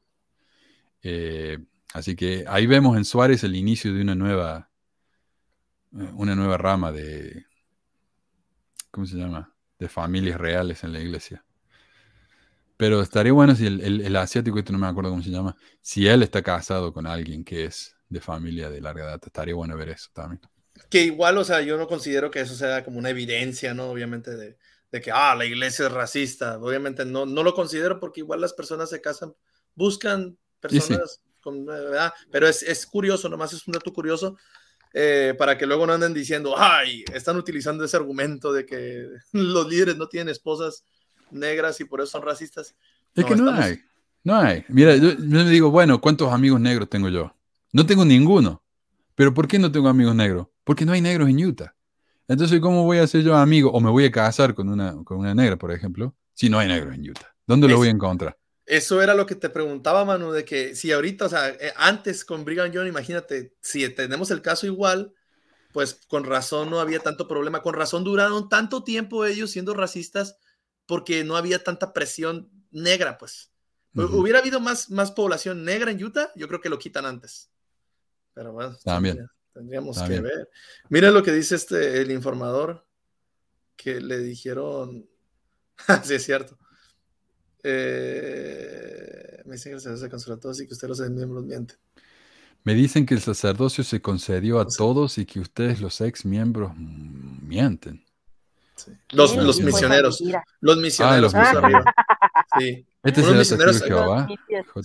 El, cuando hablé con unos misioneros aquí en Puebla y les toqué el punto, me dijeron que eso es una mentira de los excomulgados. Ah, ah, pero sí creo, porque los, como misionero no sabes, no sabes muchas cosas. Yo, hmm. como misionero, bueno, hoy en día es que sí hay misioneros que no, ajá, o sea, hay, hay misioneros, yo por ejemplo sí sabía lo del sacerdocio, te digo, yo ya lo mencioné alguna vez, no lo tenía tan presente y, y en la magnitud que es por la misma situación, pues por mi situación, o sea, la verdad fue, si quieren, frivolidad de mi parte o lo que sea, como no interesarme por saber más sobre el tema, pero, pero sí hay cosas que no necesariamente sabes, o sea, tú crees, o sea, lástima que ellos digan automáticamente están mintiendo los otros solo porque yo no lo sé, ¿verdad? Pero, pero a veces como misionero, como misionera, sí hay cosas que no, o sea, hay misioneros que tienen mm. un año de miembros. Sí, o sea, sí. sí. No, yo no sabía nada, no, la verdad. Eh, eh, el tema de la misión es un tema bien interesante, porque la iglesia agarra jovencitos que, que irradian, vamos a decir, energía, juventud y, este, y esperanza. Cuando llegan personas así, jóvenes a tu puerta y sonrientes, y luego todavía extranjeros, pues la gente es más fácil que abra las puertas. Ahora, ¿te imaginas si llegamos nosotros ahorita ya viejos o no sé, llega un viejito, pues no, no le abres? Real, o sea, la verdad, la verdad, o sea, sinceramente hasta te da flojera. No, hombre, no, no como que... Pues no, como no. Los testigos un poco, o sea, que cuando tocaban, yo recuerdo que alguna discusión por ahí que tuve con uno, un, un D J, ah, pues ya era un señor grande y era así como, ay, ya, por favor, señor, vaya a ver, a hacer algo a su casa, o no sé, ¿no? Así, en cambio, la iglesia mormona ha dado en el clavo en, la, en esa forma de predicar, porque son jovencitos, con to- así, o sea, con toda la energía, éramos jóvenes, íbamos y irradiábamos felicidad y este, emoción. Aunque y... luego los matrimonios también son alegres, los matrimonios misioneros. Yo recuerdo que había uno ahí en mi última, en mi última área, en el distrito, no me acuerdo si en el distrito o en la zona, pero había un, un matrimonio. Ay, me, me daban tanta risa estos señores. Yo no sé, la señora parecía todos los días que se había fumado tres porros, porque sí, así tocaba la guitarra, siempre estaba como bien contenta y así era, era sí, bastante alegre. Sí hay gente que es bien alegre y hay otros que no, ¿verdad? Yo tuve dos misioneros, matrimonios misioneros adultos, y unos sí eran bien alegres, bien suaves, y otros eran como más callados, y después hay de todo, ¿verdad? Y en la misión, lo que recuerdo es que mi presidente de misión me mintió, me mintió, pero ahí no me di cuenta. Este, uh-huh. fue, me llegó un, una fotocopia, como un panfleto de, de una iglesia evangélica que, que decía mucha doctrina antimormona, vamos a decir, pero decía cosas bien, bien mentiras, pues, ¿verdad? Algunas cosas que eran mentiras, que, el, que se abusaba de niños en el templo, adentro, uh-huh. y cosas así, ¿verdad? Y yo, yo me indigné, yo dije, ¿estos por qué están diciendo estas mentiras? Pero decía algunas cosas verdades, como las cuestiones de la poligamia, las esposas de José Smith, y la, la, la traducción del Libro de Mormón, metiendo la piedra en el sombrero, metiendo la cabeza en el sombrero, y yo decía, ¿qué? Esto está bien estúpido, decía, como que, ¿cómo pueden creer esto? Esto es mentira. Yo fui con mi presidente de misión y le dije algunas de estas cosas, y mi presidente de misión me dijo, no, no es verdad eso. Y años después me topo con que sí, que, que salen los ensayos de la iglesia, y me topo que lo reconocen, que todo es verdad, hasta sale el artículo de la liaona de la piedra vidente, de la piedra vidente con la que José Smith metía la cabeza en el sombrero, y yo dije, what, o sea, como que ¿por qué siempre le enseñé a la gente las imágenes de José Smith leyendo las planchas con el dedo, sí. con el dedo así como... ¿Qué? O sea, yo estuve enseñando mentiras, lo reconozco, y la verdad, algún, sí, hay muchas cosas buenas, ¿verdad? Muchas cosas lindas de ser misionero y de ayudar a la gente, es lo mejor, ayudar a la gente y esa sociabilidad es lo mejor, la verdad. Yo, mis recuerdos más bonitos son sí. esos, conocer gente linda en Paraguay y en Sudamérica, amigos también misioneros que hasta el día de hoy tengo contacto con ellos y ya saben mi postura de, en contra de la iglesia también, no por eso dejamos de ser amigos, pero, pero sí, mi presidente de misión que era una persona preparada a cargo de jóvenes de dieciocho, diecinueve, veinte años o más grandes, mentía, mentía por el Señor, como dices. O sea. Marco, ¿y en Paraguay no había misioneros negros? No me tocó. ¿No hay no, población no, más negra en Paraguay o no? Tal vez estoy confundido. No tanto, la no verdad. T- okay. Está como Uruguay, ¿no? Que también creo que sí, hubo ahí un poco claro. de exterminación. No, sí, hay, eh, son más como mexicanos, somos, son como mexicanos los paraguayos. Okay. Porque mira, mucha, acá... Uh, Acá nos dice, en, en mil novecientos noventa y uno nos bautizamos mi hermano mayor y yo. A mi hermano lo bautizó el Elder Wilbert de California, negro de unos eh, metro noventa de altura, parecía un actor de Hollywood. Y esto nos están escribiendo desde Brasil. Entonces, a mí me, me resultaría interesante saber si en Brasil, como hay más gente negra, si ahí tenían misioneros, más misioneros negros. Eso sería interesante saber, a ver si nos puedes decir, eh, descifrando a ver eh, cómo sería la situación allá. O tal vez los mandan a África, no sé. Eh, sería interesante. Saber pues eso. Yo hice la misión en México y vivo en México y solamente recuerdo así como tengo presente a un misionero de color, el, el, sí. el, el, el Newman, que creo que ahora es cantante. No sé. y, y yo como digo, también en mi misión había una, pero ella era colombiana, entonces sí, puede ser que la mandaron nada más que porque era latina. Pero es muy poco, eh, ¿no? Demasiado, o sea, es muy poco, muy poco. Entonces, ¿por qué es poco? Pues ya tenemos el historial de la iglesia en cuanto a la provisión del sacerdocio y todo eso, uh-huh. que obviamente aquí se ven los, los resultados. Estoy casi seguro que si la iglesia no hubiera hecho esa provisión desde el principio, hubiera mucha comunidad, mucha comunidad negra en la iglesia que, que, que haya querido bautizarse, salir a las misiones. Más pues, es o sea, probable. Pero, pero no, se les, se les fue cerrando, se les fue, se les fue, se les fue prohibiendo bendiciones como casarse, y otras cosas, no, pues no, no voy a estar ahí yo, no voy a estar ahí donde yo me dicen que voy a ser un sirviente de Dios, de, de, de los blancos. Yo creo que hemos roto el récord del programa más largo, mira, dos horas y media. Sí. Bien, muchísimas gracias por la paciencia. Vas a tener que cortar, vas a tener que cortarlo, man. No, lo dejo así y después corto los segmentos. Ya, mira, me queda una semana de, de, de trabajo y después ya llega el verano. Y me voy a dedicar este verano a cortar segmentos de los programas para que me queden ya para después, porque algo tengo que hacer, ¿viste? No tengo plata para viajar, así que de, con algo me tengo que darte. Pero gracias, gracias Marco, gracias Meli y gracias a todos por sus comentarios, ¿ah? Sí, me encantó sí, la conversación. Y gracias, muchísimas Manu. Gracias Carlos por tu trabajo, realmente nos ayudaste muchísimo. Um, dice, vamos a empezar con el mate. Ahora que está mi prima acá, me, me han dado ganas de empezar a tomar mate, así que vamos a qué hacemos. Un Ahí abrazo a todos. Paraguay. Ah, y le iba a decir, perdón, antes que me olvide de nuevo. Lo dije al principio, pero lo voy a decir de nuevo. Mándenme mensajes para el domingo de testimonio, el, en dos semanas. Mándenme mensajes breves con lo que quieran hablarme relacionado con la iglesia. Eh, esta semana me han llegado dos, y ya les comenté a ustedes dos. Eh, uno que me dijo que él, desde que se enteró que la, tierra, la iglesia era falsa, eh, empezó a investigar más y ahora sabe que la tierra es plana y que lo del COVID ¿Qué? es toda una mentira. Sí. Oh, eh, me, me llegó ese comentario y le dije, no, mira, yo creo que hay otros grupos de ex-mormones que tal vez estén más abiertos a ese tipo de ideas. Yo no.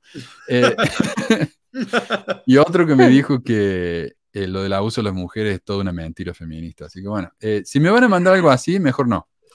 Pero mándenme sus mensajes, su experiencia y sus comentarios. A mí échame esos porque yo voy a abrir una nueva sección de, para mostrar comentarios pendejos. Entonces, si lo quieres mandar, yo creo que yo cae re bien uso ahí. Eso para TikTok, eh, uso, hago eso nomás. Pongo comentarios estúpidos que me manda la gente y los pongo ahí en TikTok. Busquen Pesquisas Mormonas. Es buena idea. Eh, sí, yo, yo también algo así he pensado y creo que, creo que te, te lo voy a copiar. Manuel estará avisando por si quieren ir a reírse de comentarios de señores pendejos. Bien, bien, bien, bien. No, mejor. Mientras seamos más, mientras más seamos, mejor, mejor. Y menos trabajo para mí también, porque me aburre a veces. Un abrazo a todos. Nos vemos entonces. Gracias. Saludos. Bye. Chao, gente. Y ahí se acabó.